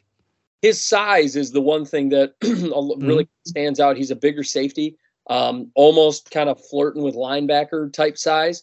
It's So- it's got that Troy Polamalu vibe. Yeah, I was just about to say that it's very Polamalu. Um, so we're gonna we're gonna see if if Which, which it makes sense why they've had they've had Shark and Williams be the two lead safeties and had him kind of be that tight end watcher. right and and it it fits, it fits as far as as what his uh, skill set is. So I I do like this a lot. Uh, number seven goes to Jack Jones, um, the the corner out of I believe it's what New England, correct? Mm-hmm. Yeah, he uh so you had him a little higher on your list. I understand. He's at a 90.4. I get it. I had him just on the outside looking in. He's got a very high PFF grade. the kicker is is that every guy on our list, if I'm not mistaken, has played 300 plus snaps. Um Jones is sort of at a a uh, well, I think it's 191 is what he's at. So he's kind of on a limited snap count. He came in. Um, we're a couple games in here, so I could see him kind of grazing the bottom of the list for me. Um, you had him skyrocketing right up there. What caught your eye about Jack Jones? I feel like whenever whenever he plays, he, he he's he's he's been lights out. I mean, and the the, the grades show it. He the- he's been he's been incredible every time he's when he does play. But you are right, the snap count is there. But I, I'm looking at it from the standpoint of when he's in the field. Like it's not his fault he's not in the field. So I, I'm grading him for based on what he's what he's been doing. And when he when he's out there, the the dude's an important player of that defense. And I I think that continues to increase the snap count. He became becomes a very important part of this defense. Absolutely. I, I agree. And and I want to see if he can maintain that. Uh, last year we sort of saw it with uh, the cat from the Raiders. His his name escapes me at the moment, um, but we're we're going to see if if he can continue uh, on this trajectory um, at that position. Number six goes to Devin Lloyd, the linebacker out of Jacksonville. Uh, right now, he's he's hawking a 72 PFF grade. His grade did drop a little bit. He had about five missed tackles in that last game, um, so which which damaged his his grading a little mm-hmm. bit. Uh, 76.4 run defense, 76.5 pass rush, a 60.6 coverage grade. Um, I don't expect the coverage grade to be any specta- anything spectacular for a linebacker, but you know the run defense and the pass rush grades, you know, got to be there. They are there, but that those missed tackles have dropped that PFF grade considerably um, throughout the course of the last several weeks. I think he had himself a uh, he's had himself a decent first five weeks of the year. I, I like Devin Lloyd a lot. He's probably the you know outside of Malcolm Rodriguez, I think he's the other steel linebacker of this draft here. Uh, would you say? Absolutely, Devin Lloyd. I mean, after week one, he wasn't really much of a of a, of a threat, but then like week two on, the, the dude's been this on. Yeah, mm-hmm. Yeah, he's been something.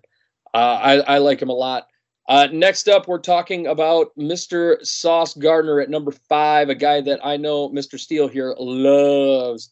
Sauce Gardner, do you think that he is the second coming of Revis Island here, uh, Alex? I did mention that before, and I'm going to go ahead and stick to that. I mean, it's it's interesting. It'll be interesting to see uh, what he's like, but I mean, his his stats don't lie. I mean, you know, he's definitely this season. You know, he's had 20. You know, he's had 13 solo tackles and then seven assists. He's already got a pick on the year. Um, you know, and he's projected to have you know at least three interceptions this year. Um, and you know throughout his career, you know it, it's well career. I mean it's his rookie, but uh, you know you know f- first you know first pick for the New York Jets. You know, but between him and uh, their new running back uh, Breece Hall, you know this team is is stacked and ready to you know a team that's long been considered a dumpster fire and uh, you know check their record. They're three and two. You know it's like they're in rebuild mode, but they're a winning team. Yeah, Sauce has shown he's he's the the top corner right now out of this draft at, at the current moment. Uh, Jones is kind of nipping at his heels right now. We're going to see if New England can continue to deploy Jones in, in as effectively as they have. But uh, with Gardner, you know, a lot of people really thought that that uh, Derek Stingley was going to be the real deal, and that Derek Stingley was going to be the guy that that was going to set the world on fire. Um, I started to have questions about Stingley and his durability and, and some of his talents. He got lit up in his last two years, and it turns out that Sauce Gardner has li- lived up to the expectations that he is the better of the two. Um, he's got a, a uh, uh, 68 PFF grade right now. His coverage grade is a 68.4. He's only allowed an 80 QBR um, mm-hmm. on passes to, uh, thrown his way. Uh, to start the season, he uh, didn't allow a whole lot of yardage either he has been something special at that corner position. I really do like uh, um, Sauce Gardner a lot. I think that the Jets found themselves a steal. Uh, he's a special player. He's and I think with a few more years of development, he's going to wind up being like the shutdown corner. Um, yeah, we're, we're going to be talking about him for for a long time. He's he's a special player. Uh, number four goes to Garrett Wilson, sticking around with the Jets. Garrett Wilson, man, uh, I expected him to be the best receiver out of this draft. So far, he's been the actually right now he's uh, uh, either the second or third. I think he's third right now out of this draft. Still a very effective player. 76 PFF grade right now. 76.7 receiving grade. We know he's more of a receptions kind of guy. Uh, Garrett Wilson, Tyler, I know you are uh, you were in love with this guy. I was in love with this guy. I still am in love with this guy. What do you think of Garrett Wilson? and he's been a big part of this offense. He's a big reason why this offense is doing doing stuff that no one predicted they'd be doing. And while we we we did say out of the draft that Jets were one of the best drafted teams coming out, and and it, and it's showcasing, and Garrett Garrett Wilson is the leading cause here. Yeah, he um, you know, he he's had a little a few couple of pedestrian weeks out there. Um, he did have the one big coming out party, which I thought was something special, and that was under I believe Joe Flacco was throwing in the ball that game. And it seems like Zach Wilson is kind of, you know, different quarterbacks like different receivers. Zach Wilson loves Elijah Moore, and um, you know Joe Flacco loves Garrett Wilson. That's just what it came down to. And uh, Zach Wilson trotted back onto the field, and he's been throwing the ball to Elijah Moore a lot more. Um, and and I would really love to see Wilson get Garrett Wilson involved some more because Garrett Wilson proved his worth under Joe Flacco throwing him the ball. Um, Yep. the, I, I think Garrett Wilson kind of projects more on that NFL level with those veteran quarterbacks, if that makes sense. I think he Yeah. projects better. Uh, I was, I, was, I was just about to mention something like that. The fact that you have, you know, a former Super Bowl winning quarterback with the Baltimore Ravens, you know, got a veteran that's been hanging around and knows the talent that Garrett Wilson has. Right. You know, you know, that's some knowledge he can pass on to Zach Wilson. Yeah, I, I think that's kind of what, what needs to happen here. Uh, it's it's just an interesting situation. I, I think Garrett Wilson needs to get the ball more, um, and Zach Wilson needs to make that happen. Uh, num- Yeah, and, and they're and they're in a good spot with that too. Just um, Flacco's never been a world beater, but he's always been like a, a middle of the pack type quarterback, and I I think will there's enough there that will that Zach Wilson can benefit. And, and just think of the marketing tactic Wilson to Wilson. That's a t shirt. did- Wilson did Tyler squared. just Say, did Tyler just say Joe Flacco's not a world beater? Uh oh. I did. Did the world just call? Did, did the world just fall apart? I've been we have saying that start- for years. Scott is holding me to holding me to stuff I said ten years ago. Are, I are we, gotta- are we gonna have to gotta start think sprinkling rock salt or what? Yeah, I gotta go get some rock salt to sprinkle on all the places hell just froze over. But uh, yeah, there's that. Um, look, moving onward, Jordan Davis, number three. Tyler and I both love Jordan, big Jordan Davis, the big man, the defensive lineman out of Philadelphia. Um, woo, golly. Uh, he played in a limited snap, snap count the first couple of weeks, and then since then, Philadelphia has just been like, "Yeah, go throw people." you think? he- Do you think he's he's a major part, a major part of the Eagles' success this year? I mean, Yes. obviously, obviously we have Jalen Hurts, obviously we have AJ Brown and uh, DeVonta Smith behind him, but you know, op, you know, defense wins championships, like the old saying goes, and and it sounds like uh, Jordan Davis has been a major part of the Eagles' success this year. Absolutely. Jordan Davis, they've been been deploying this guy everywhere on their defensive line. 80.5 PFF grade, a 72.4 run defense. And usually for a guy his size, they're utilizing him as a defensive tackle primarily. And defensive tackles aren't really usually pass rushers. They're more of a kind of run stoppers. 73.6 pass rush grade on top of it. I mean, he Yeah, has been, Stud. Uh, yeah, a stud. He's a monster. And we He's a big boy too, draft six day. six six, 336 pounds. He's a double cheeseburger eating. Oh cat. yeah, that's a that's a big boy. That's a lot of man coming at you. I, I love the fact that that Jordan Davis is is on this list. I think he's a special player. I think the Eagles found themselves a steal um, with him. It- just a, a great selection for them, and he's a huge reason for their defensive success. Uh, number two goes to a guy that had a coming out party a couple of weeks ago. Now he's on the rise even more. Chris Olave, the wide receiver out of New Orleans. Um, 79.7 PFF grade, 82.3 receiving grade. I mean, he's just been outstanding. Um, Olave, he's become the, the makeshift number one over there. I mean, with all the injuries to Michael Thomas and the injuries to, to Jarvis Yeah, with all the injuries, he's come out and and and there's all the injuries and he's taken he's taken over. and Says, you know what, I'll I'll carry the ball, and he's carried that freaking ball. yeah, Is I- it Michael Thomas? No. But with all the injuries this team has had and the, at quarterback, and you, you lost Thomas, you you lost Landry, you lost um, Winston. Olave is doing as much as you'd expect any player to do, let alone a freaking rookie. Yeah, and here's I here's also- and here's good. he's doing it without a, a star quarterback. Yes. Yeah, that's right. He's doing it with Andy Dalton. We're not we're not talking about a guy that has Patrick Mahomes throwing the ball. We're not talking about even like a Jefferson situation where he's got Kirk Cousins throwing him the ball. We're talking about a situation where he has Jameis Winston and Andy Dalton throwing him the football. Yeah, mean, I and you, you got and you got some bad news here. Just an hour ago, he did not clear concussion protocol, so he's inactive in, in, in Sunday's game against the Bengals. So, do you think that you know maybe maybe the scales might tip a little bit in the Bengals' favor that uh, now that they have this star player uh, sitting on the sidelines for a game? Olave is? Yes, Olave is out. Jeez, oh Pete. So now they have all three of their star receivers out because you got Landry out and you got uh, uh and and that's the uh, dipping into the news a little bit, but you do have Jarvis Landry out, and you do it with an ankle injury, and you got Michael Thomas out with a foot injury. And and on top of it, you got Andy Dalton starting. So I don't know who the hell Andy Dalton's going to throw the ball to, but the Saints are in. It's probably good we're dipping in the news a little bit here and there because um, we've been we've been doing the the, the vet mode today. We have, this is the first three man show, so we, we've been like kind of hitting the news as we've been doing Yeah. other stuff here. It's been good. Right. It's all right. We're getting there. We're getting through it. That's okay. Mhm. And then uh last but not least, number one, he's been sitting up there week over week over week so far, and he's still there. Drake London, the wide receiver out of Atlanta, 81.8 PFF grade, 84.7 receiving grade. Drake London, something special. Um, he, he's a good player. I think it's a little frustrating the way that Atlanta's been been, been deploying him the last couple of weeks. Agreed.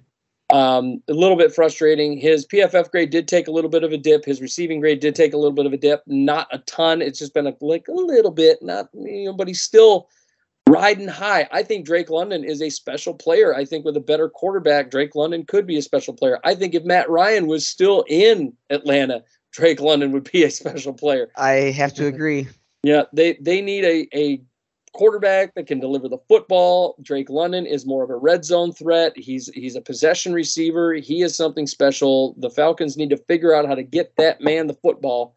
And if that if it comes down to them drafting a quarterback, which we could very well see in this year's upcoming draft, especially if you know Bryce Young is there or CJ Stroud's there or whoever winds up, I think Stroud's probably going number one overall. But if one of those guys falls to him, we could be having a completely different discussion here, you know, Mhm. about, about Drake London. So, uh, and those are our rookie rankings. Now, gentlemen, we got a little bit of news around the league, not a ton, but we do have some news around the league. Um, and, and we dipped into a little bit of it. Yep, we did. But Tyler, I'm back, and I'm Oh, here with my breaking news. We have breaking news. We, We do. damn it. We got breaking news. Let's hit it.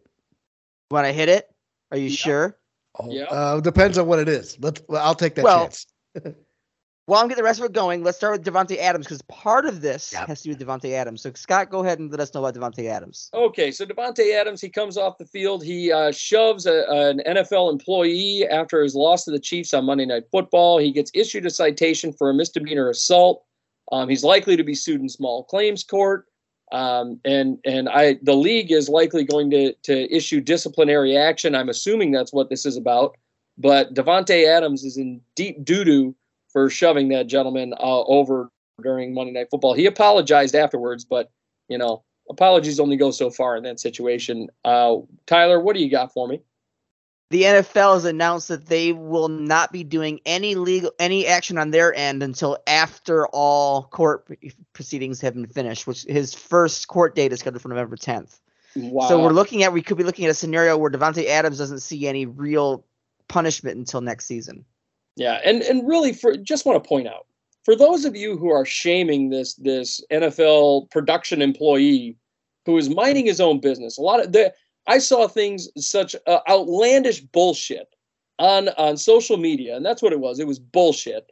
Of oh, this guy was side eyeing Dev- uh, Davante, and he purposely jumped in his way, and Davante shoved him because It's sure it's their job to be as close as possible to the camera. Like it's Yeah, not the first time here, guys. Yeah, and and I'm like, no, no, no.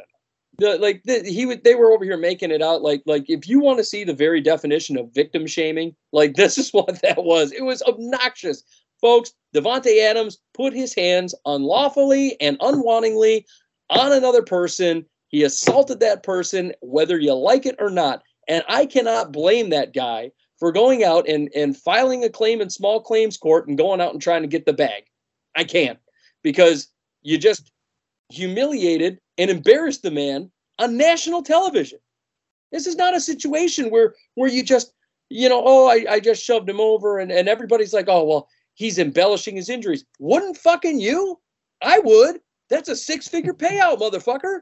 I'd be And I'd Let's saying be completely honest. Um, if in the grand scheme of things, Davante Adams is the best football, best receiver in football right now.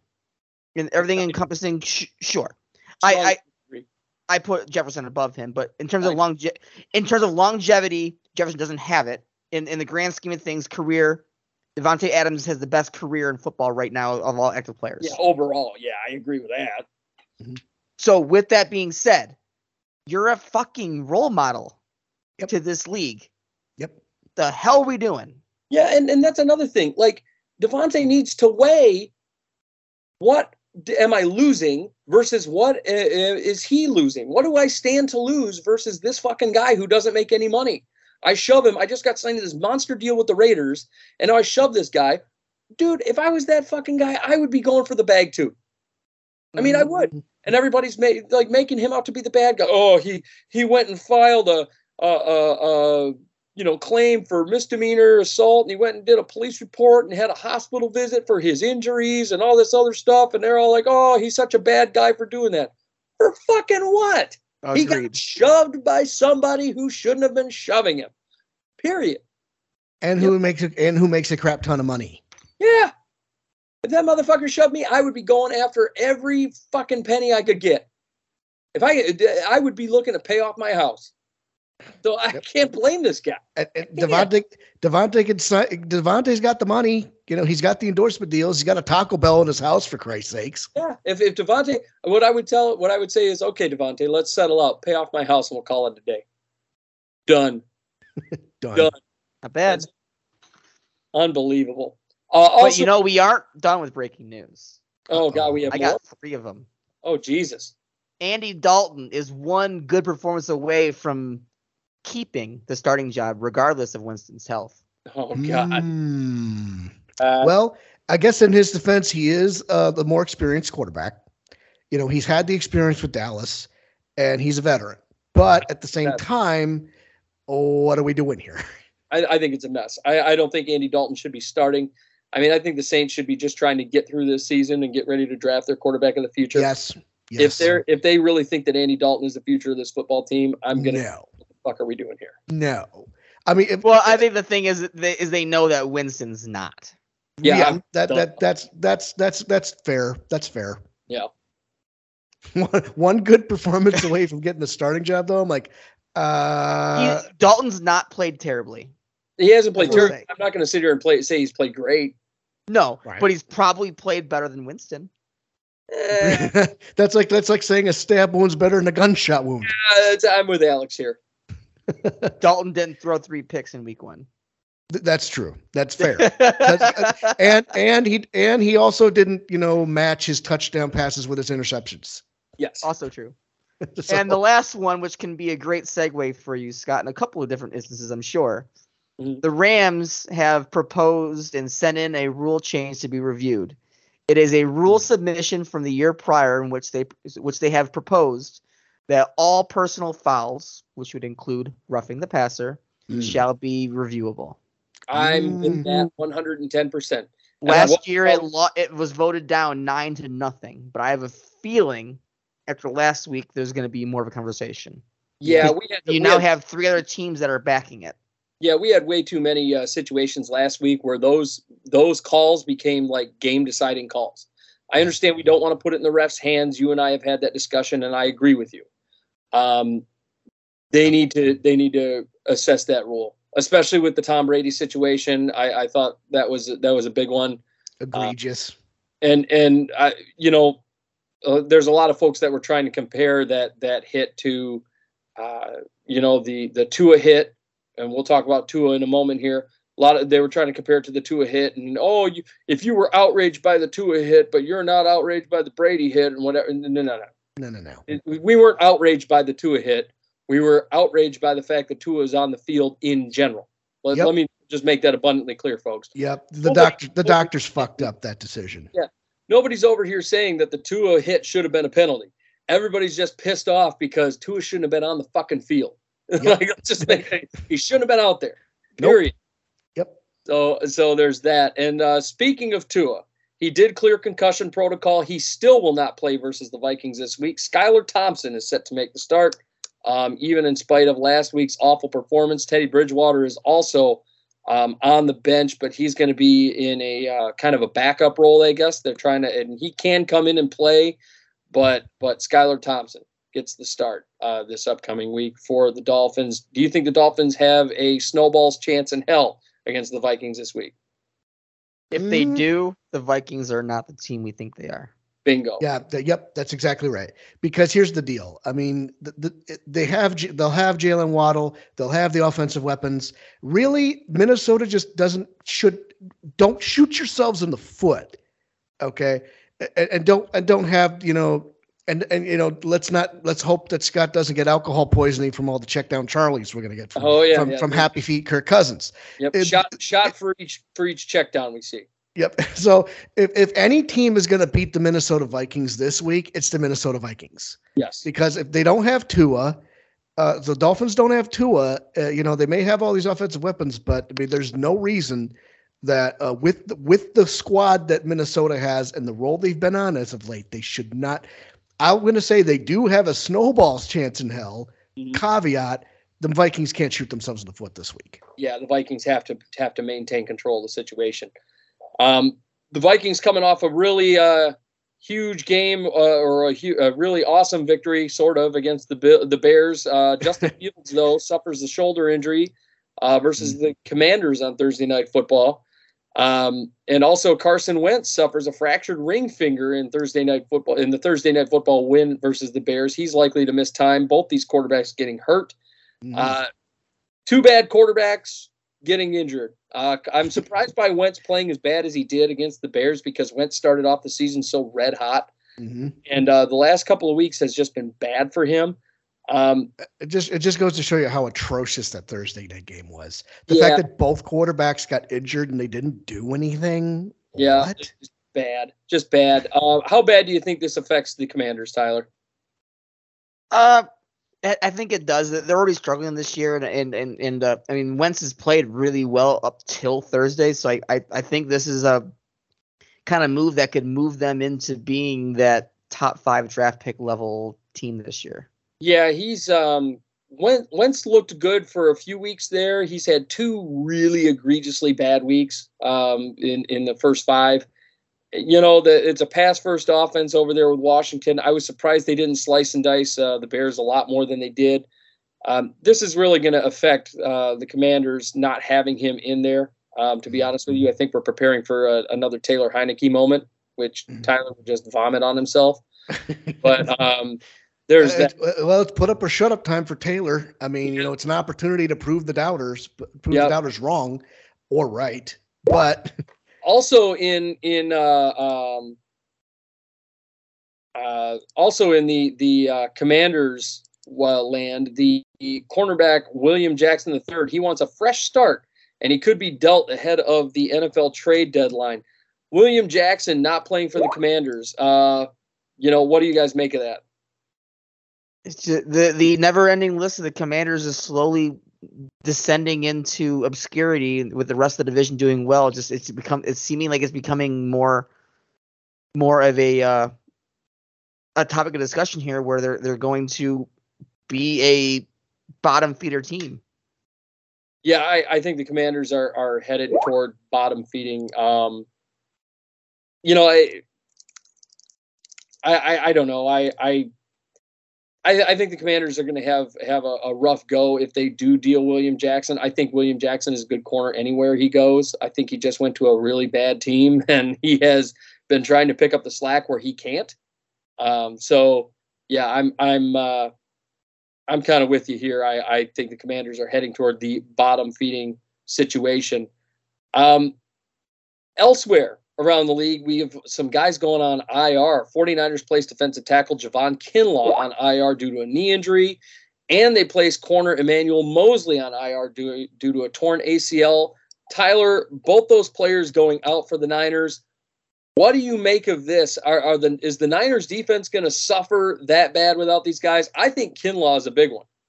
Kinlaw is the is definitely the bigger one here. I, I think they're going to feel that one going into this week. Uh, I think the Niners defense is capable of surviving it, but losing Kinlaw is going to be a, a massive loss here for them.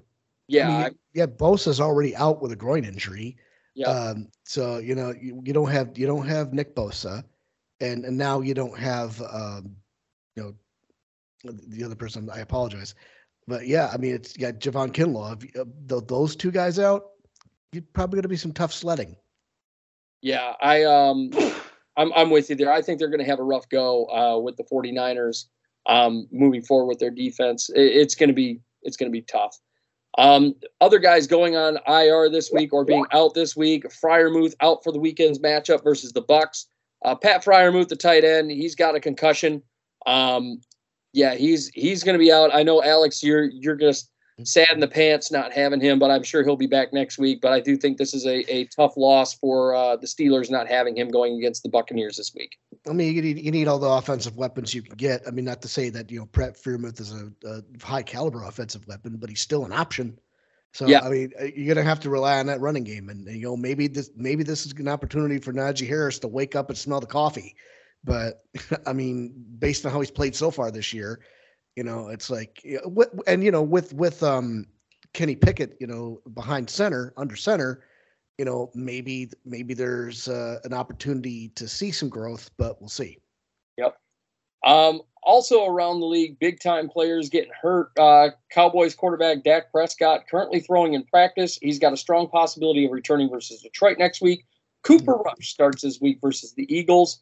Uh, Tyler, do you think we're we're rushing Dak back a little bit, or is are we just trusting the process? Man, It's Detroit. Yeah. they they shouldn't rush him. You're you're winning. There's no reason to rush it right now. Right. Um, let Dak get healthy because if he's not, you're you're gonna be the same boat later on, and you're you're gonna cause your own quarterback controversy for no reason.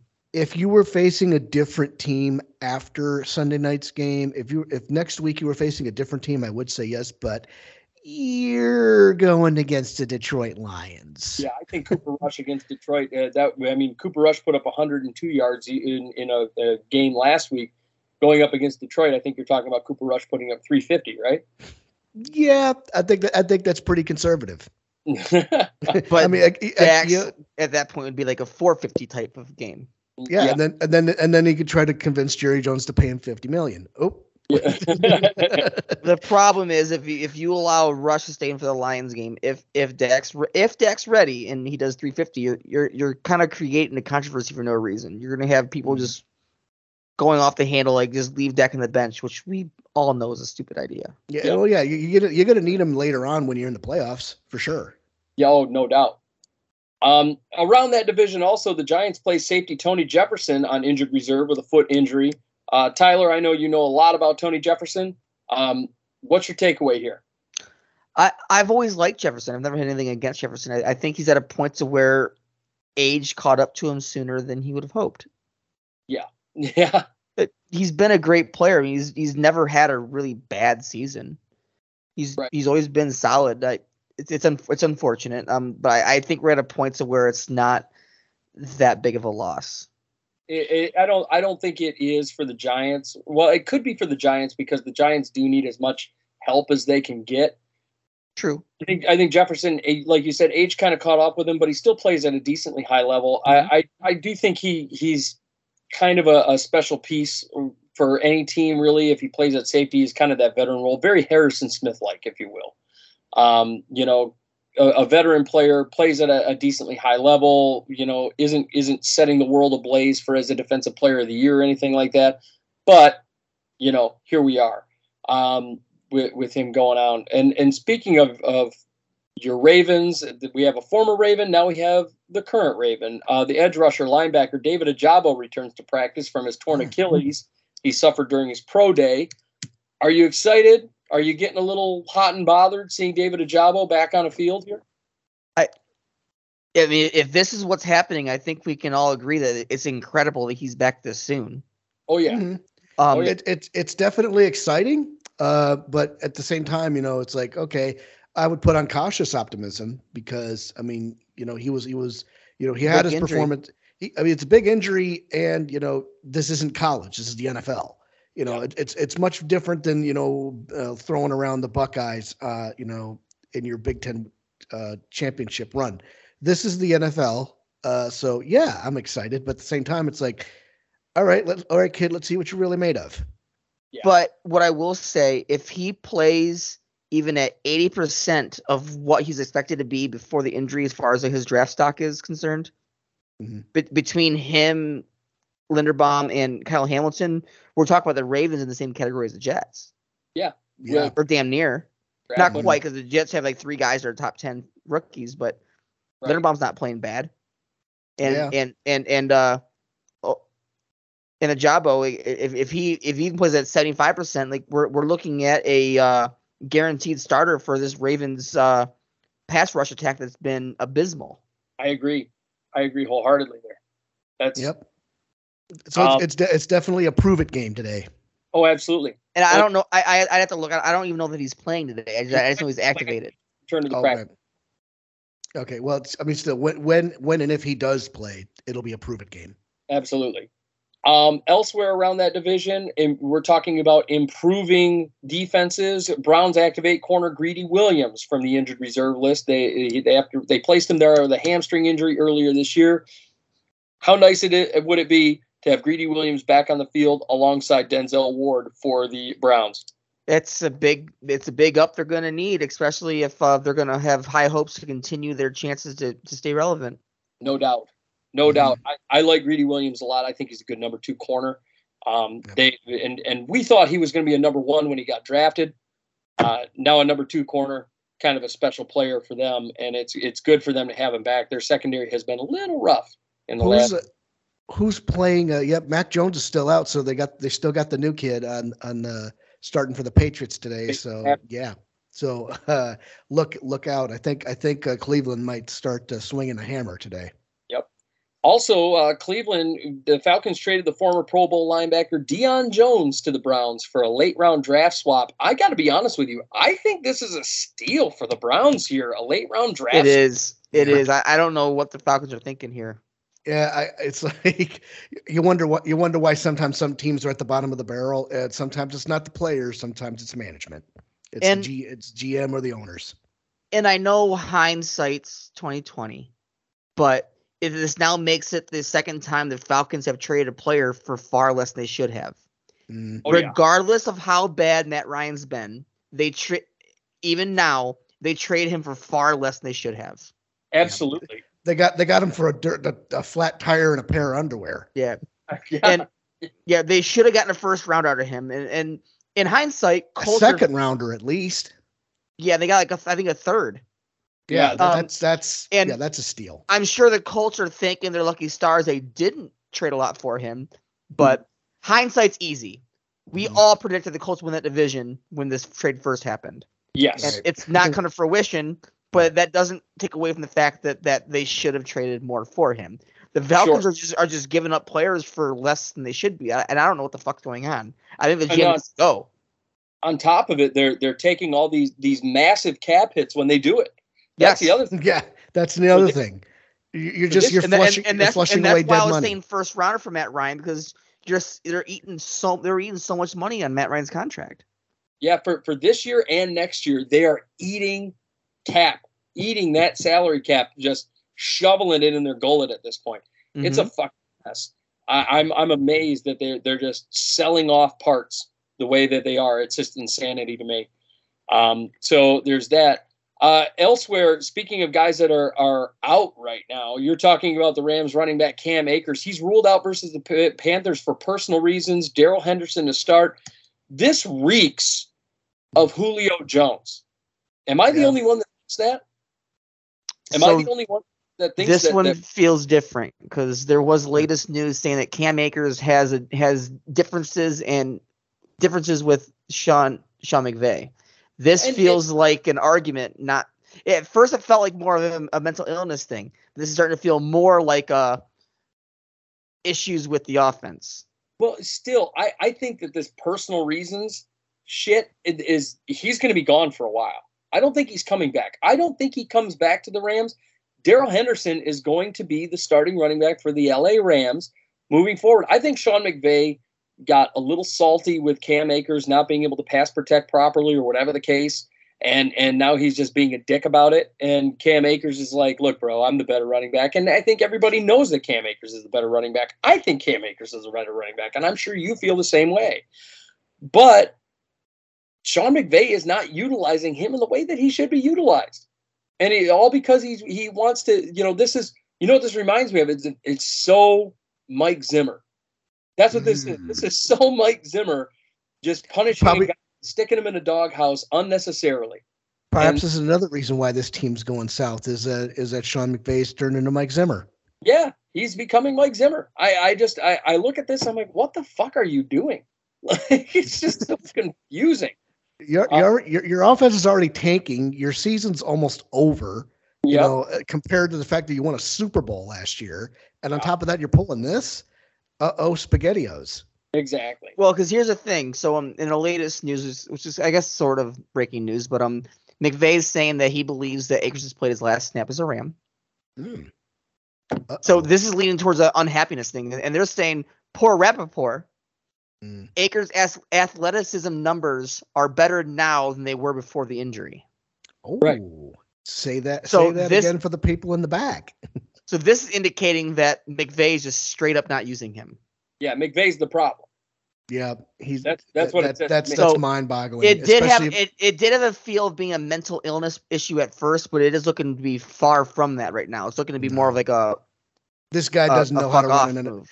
This this guy doesn't know how to run an NFL team. I mean, he's you know Yeah, He's sort of falling apart without the offensive coordinator KOC to to handle things and Kevin O'Connell. That's what it sounds like to me. Um, other uh, uh, in other news in LA right now, the Chargers wide receiver Keenan Allen, he's unlikely to play versus the Broncos on Monday Night Football, saying he's trusting the process in his recovery from his hamstring injury. So Keenan Allen is not uh, going to be in the game here. I mean, what do you make of that, Tyler? I mean, is it, do you, I, I think Justin Herbert has enough talent to get it done. Um, I, well, I, he's he's also going up against the Broncos, and l- let Russ cook yeah, He he does have the talent around him to on get it done. I another mean, primetime game for crying out loud. even, what is even this? yeah, even without Allen, you, you you got Mike Williams, you got Ekeler, and, and honestly, um, Josh Palmer's been coming out of nowhere. And Dylan Parham for that matter. Parham too. Yep, uh, I, I think I think really uh, he's got the talent around him, and I think Justin Herbert is talented enough to be able to handle these uh, this situation, especially I mean even with a very tough Broncos defense because the Broncos defense has been very good this year. They have. They're, they're I believe they're eighth ranked this year. Yes. Um, elsewhere around that division, the Raiders tight end Darren Waller he exited the Monday Night Football matchup versus the Chiefs due to a hamstring injury. Um, whether or not he's going to be out, you know, moving forward has yet to be determined. But uh, it was a nice little hamstring injury. He he was out for a while there. Um, but Darren Waller, uh, do you think that the Raiders stand a chance without Darren Waller? Do you think they can dig themselves out of this hole? Mm, Unless they use Josh Jacobs, no. They Yeah. have the talent to, to do without Darren Waller. I've I've never been a big Darren Waller fan. Wow. I'm not gonna say I hate him. He's been a very good player. I just feel like Darren Waller falls far not far from the Kittle tree. Yeah. Okay. Injury. Darren Waller's not always available. Yeah, exactly. Mm. And we always Like- talk about about availability being And the we we and Scott, me and you laughed about it in the offseason when when we saw the the tight end rankings and, and they still had Kittle and Waller over Andrews. Like you're high. yeah, it was nuts. List me one time when Andrews has not been available. Yep, and that's So- that's the big thing. Availability is key. That that's the big thing. So I mean, you know, I want to I want to see if if uh, Waller can get his ass back on the field. Um, continuing on the West Coast, there, Seahawks running back Rashad Penny set to miss the rest of the 2022 season due to a fractured fibula. Kenneth Oof. Walker to take over the lead back role. Called it. Yep, there you go. Well, uh, yep, shit. yep. Well, you can't, we didn't, did, well, you, yeah, didn't, we- you didn't call the injury, but we we called the takeover. Yeah, yes. we, we called the takeover, but I, I don't think Kenneth Walker is going to give it back. If Kenneth Walker No. doesn't give this back, and he continues and he has that, he, he maintains that starting role. Called it. Yep, Oh, and yeah, we it- both it- did. they're, they're they certainly have the uh, the- he certainly has the opportunity to to do that, and I think he'll he'll pass with flying colors. You know, it, it, it'll it'll it'll add a little bit of dimension to that that Seahawks offense. You may you may see them sneak into the playoffs. Oh, I I- mean, it's the No. it's the it's the NFC, granted. Uh, but, I yeah, mean, it is the NFC. So like, You, you, the thing is, Geno Smith is playing this like this weirdly good football that I don't know why. I mean, so, I, so, so maybe that one game where Russ went down with the hand jam and then everybody was chanting his name, maybe that wasn't a fluke. You know, maybe after a couple of years, uh, you uh, may, maybe after a couple of games and after a couple months, like, oh, hey, wait a minute, maybe he was destined for something good. yeah, exactly. So I mean, here we go. Um, and just a, f- a few more here. The Packers quarterback Aaron Rodgers injures his thumb on the final hit of Sunday's loss versus the Giants. Head coach Matt LaFleur said he's not concerned about Aaron Rodgers' status for Sunday versus the Jets. Um, are you concerned about Aaron Rodgers at all and his ability to throw the football in spite of the injury, or are we just, you know, is he just going to drink some ayahuasca and be good to go? Rodgers in, in injuries past, like if he plays, he's a threat. I, I don't view. So I, I if, if they're saying Rodgers is playing, I'm I'm not concerned about Rodgers specifically. I'm just concerned about the uh, the hobos that he that he calls receivers. right which you know that that's that's a problem with the oh i have to have receivers i can trust um hello what what what do you mean by that what do you mean by that yeah, And uh, you know, Tyler, we were just talking about availability here. Patriots running back Damien Harris, he's missing several weeks due to a hamstring injury. Rhamondre Stevens getting the start, or Stevenson rather, getting the start. I like Rhamondre Stevenson a lot. Mhm. I think he's a stud, and I think, He didn't last year. and yeah, and I think that he takes this starting role and doesn't give it back. He Well, I already mean, has. He's he's already outsnapped Harrison every game this year. Mm, yeah harris was a was a, was a decent backup uh, more than a decent backup last year uh so the He fact was a starter last year. it was uh, He's, he's one. Of, he's one of six thousand yard running backs last season. Yep. mhm. so so it, it hurt it hurts nonetheless to have uh, to Like- have harris on the sidelines now Yeah. So, well, it it, it well, it- it- at this point it doesn't hurt. I remember last year, um, Scott um breathed down my throat that um Harris was was the better running back than Stevenson, which he probably still is, but New Mm. England's doing New England things and saying next man up yeah, I- because uh, I we're think changing for no reason. Billy Belly is one of those guys that loves availability just like I do. So in the in this situation, when it comes to uh, the availability situation, that's kind of what we're seeing. Is is Well, he, just- isn't like availability. He's, he just likes like I'm gonna change running backs because I can. yeah, I, I think Damien Harris he has a history of injuries, and that's what we're seeing is the history of injuries is kind of caught up to him. And Belichick's like, well, if you're not available, fuck you. I'll go to the guy who is available, and that's Rhamondre Stevenson, who hasn't really been hurt that much, and uh, has, has been way more available than Damien Harris. So Stevenson is going to be the the guy over Well, there. Harris was a rookie last year, wasn't he? Uh, I think it was his second year, if I'm not mistaken. Might have been a rookie. I'm not sure. I think it was his second year though. But Harris hasn't missed many games. It's, Belichick in general just changes players for no fucking reason, Just on a whim. whenever he wants to. I And last but not least, Colts running back Jonathan Taylor with an ankle injury, Nyheim Hines concussion. They're both out versus the Jags today. Um, just kills the Colts, right? I mean, just not having those guys on the field. yeah, I think Deon Jackson is supposed to take over. dumpster fire Yeah, I, absolute dumpster fire I think it's a mess. Yeah, I mean, it- you know, the, the Tennessee Titans should run all. The Jaguars should run all over them. You know, Yeah. they, they they should. So again, it's like one of those things where it's like you know you need you need to be a steamroller, or we're going to call into question your football acumen. The, the Jags are going to go crazy this week. They Uh, should. And uh, next up, we've just got our picks, ladies and gentlemen. but I got one little fun stat to- to laugh Okay. on, if you guys Sure. can laugh on for the day here. Yeah. I saw this thing show up on Facebook. Um, since the Giants signed Kenny Golladay to a massive seventy million dollar contract Uh-huh. and drafted um Kadarius Toney, oh Jesus. their left tackle has more touchdowns than both of them combined. Holy shit! It's- wow, that's obnoxious. That is not fucking good for those who, Not who No, that just that just that that just that's just amounts to a colossal waste of money. Yeah, that ex- stat. So, so that stat would be bad if it was about either one of them individually. Yeah, no kidding. yeah. to have your left tackle have more touchdowns than two of those receivers combined. What? Yeah, exactly.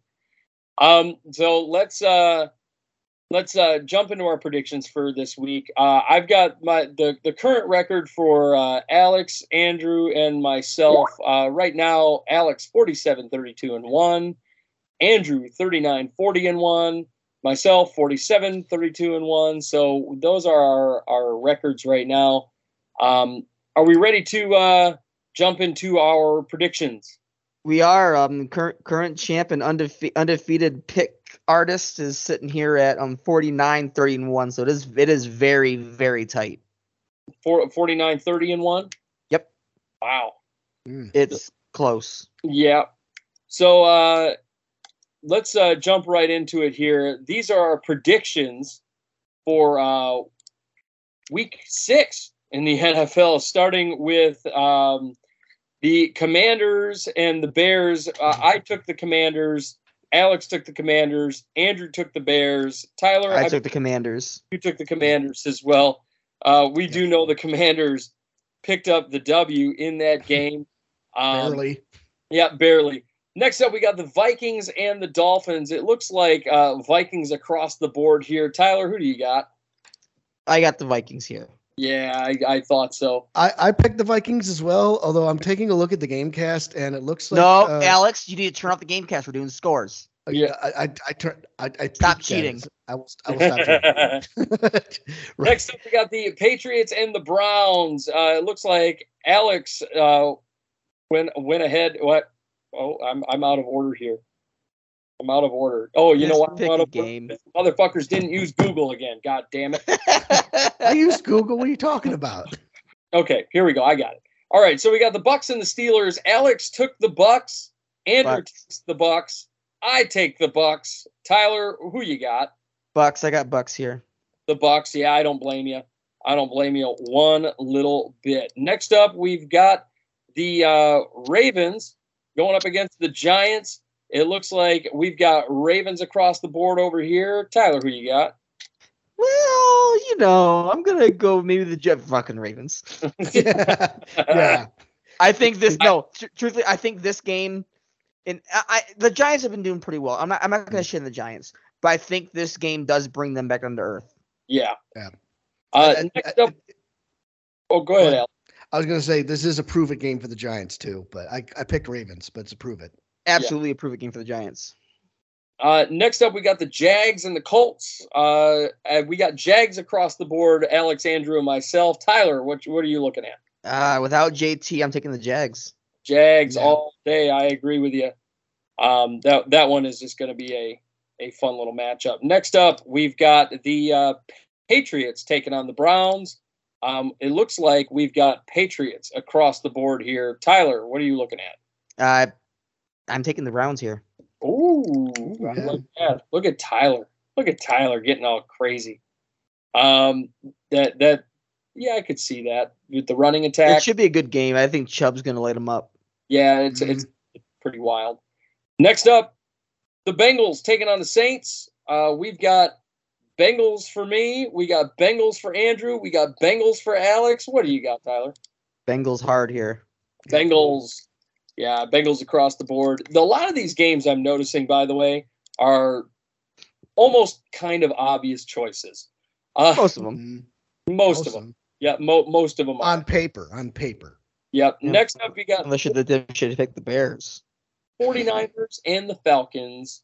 Uh, Mm. I, I went with the Niners. It looks like everybody else went with the Niners. Yep, going Niners here hard. With the Niners, yeah, I, I figured as much. Um, Falcons are are decent but not horrible, uh, or decent but not not great rather.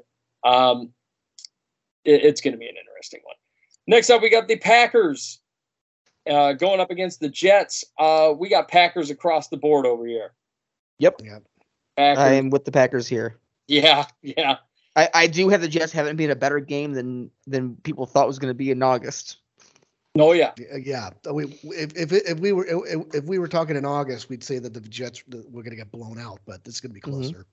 Yeah, no doubt. Next up, we're talking about Rams taking on the Panthers. We got Rams across the board. Rams. They got to do it. Got got to to do it and Got- hard. got to take that one, especially against the Panthers team with a new head coach and PJ. Uh, PJ, PJ Walker. Yeah. I'm I'm good on that. If that's if that's a close game, your season's over. Yeah. Mhm. Next up, we got Cardinals and the Seahawks. We've got Cardinals across the board over here.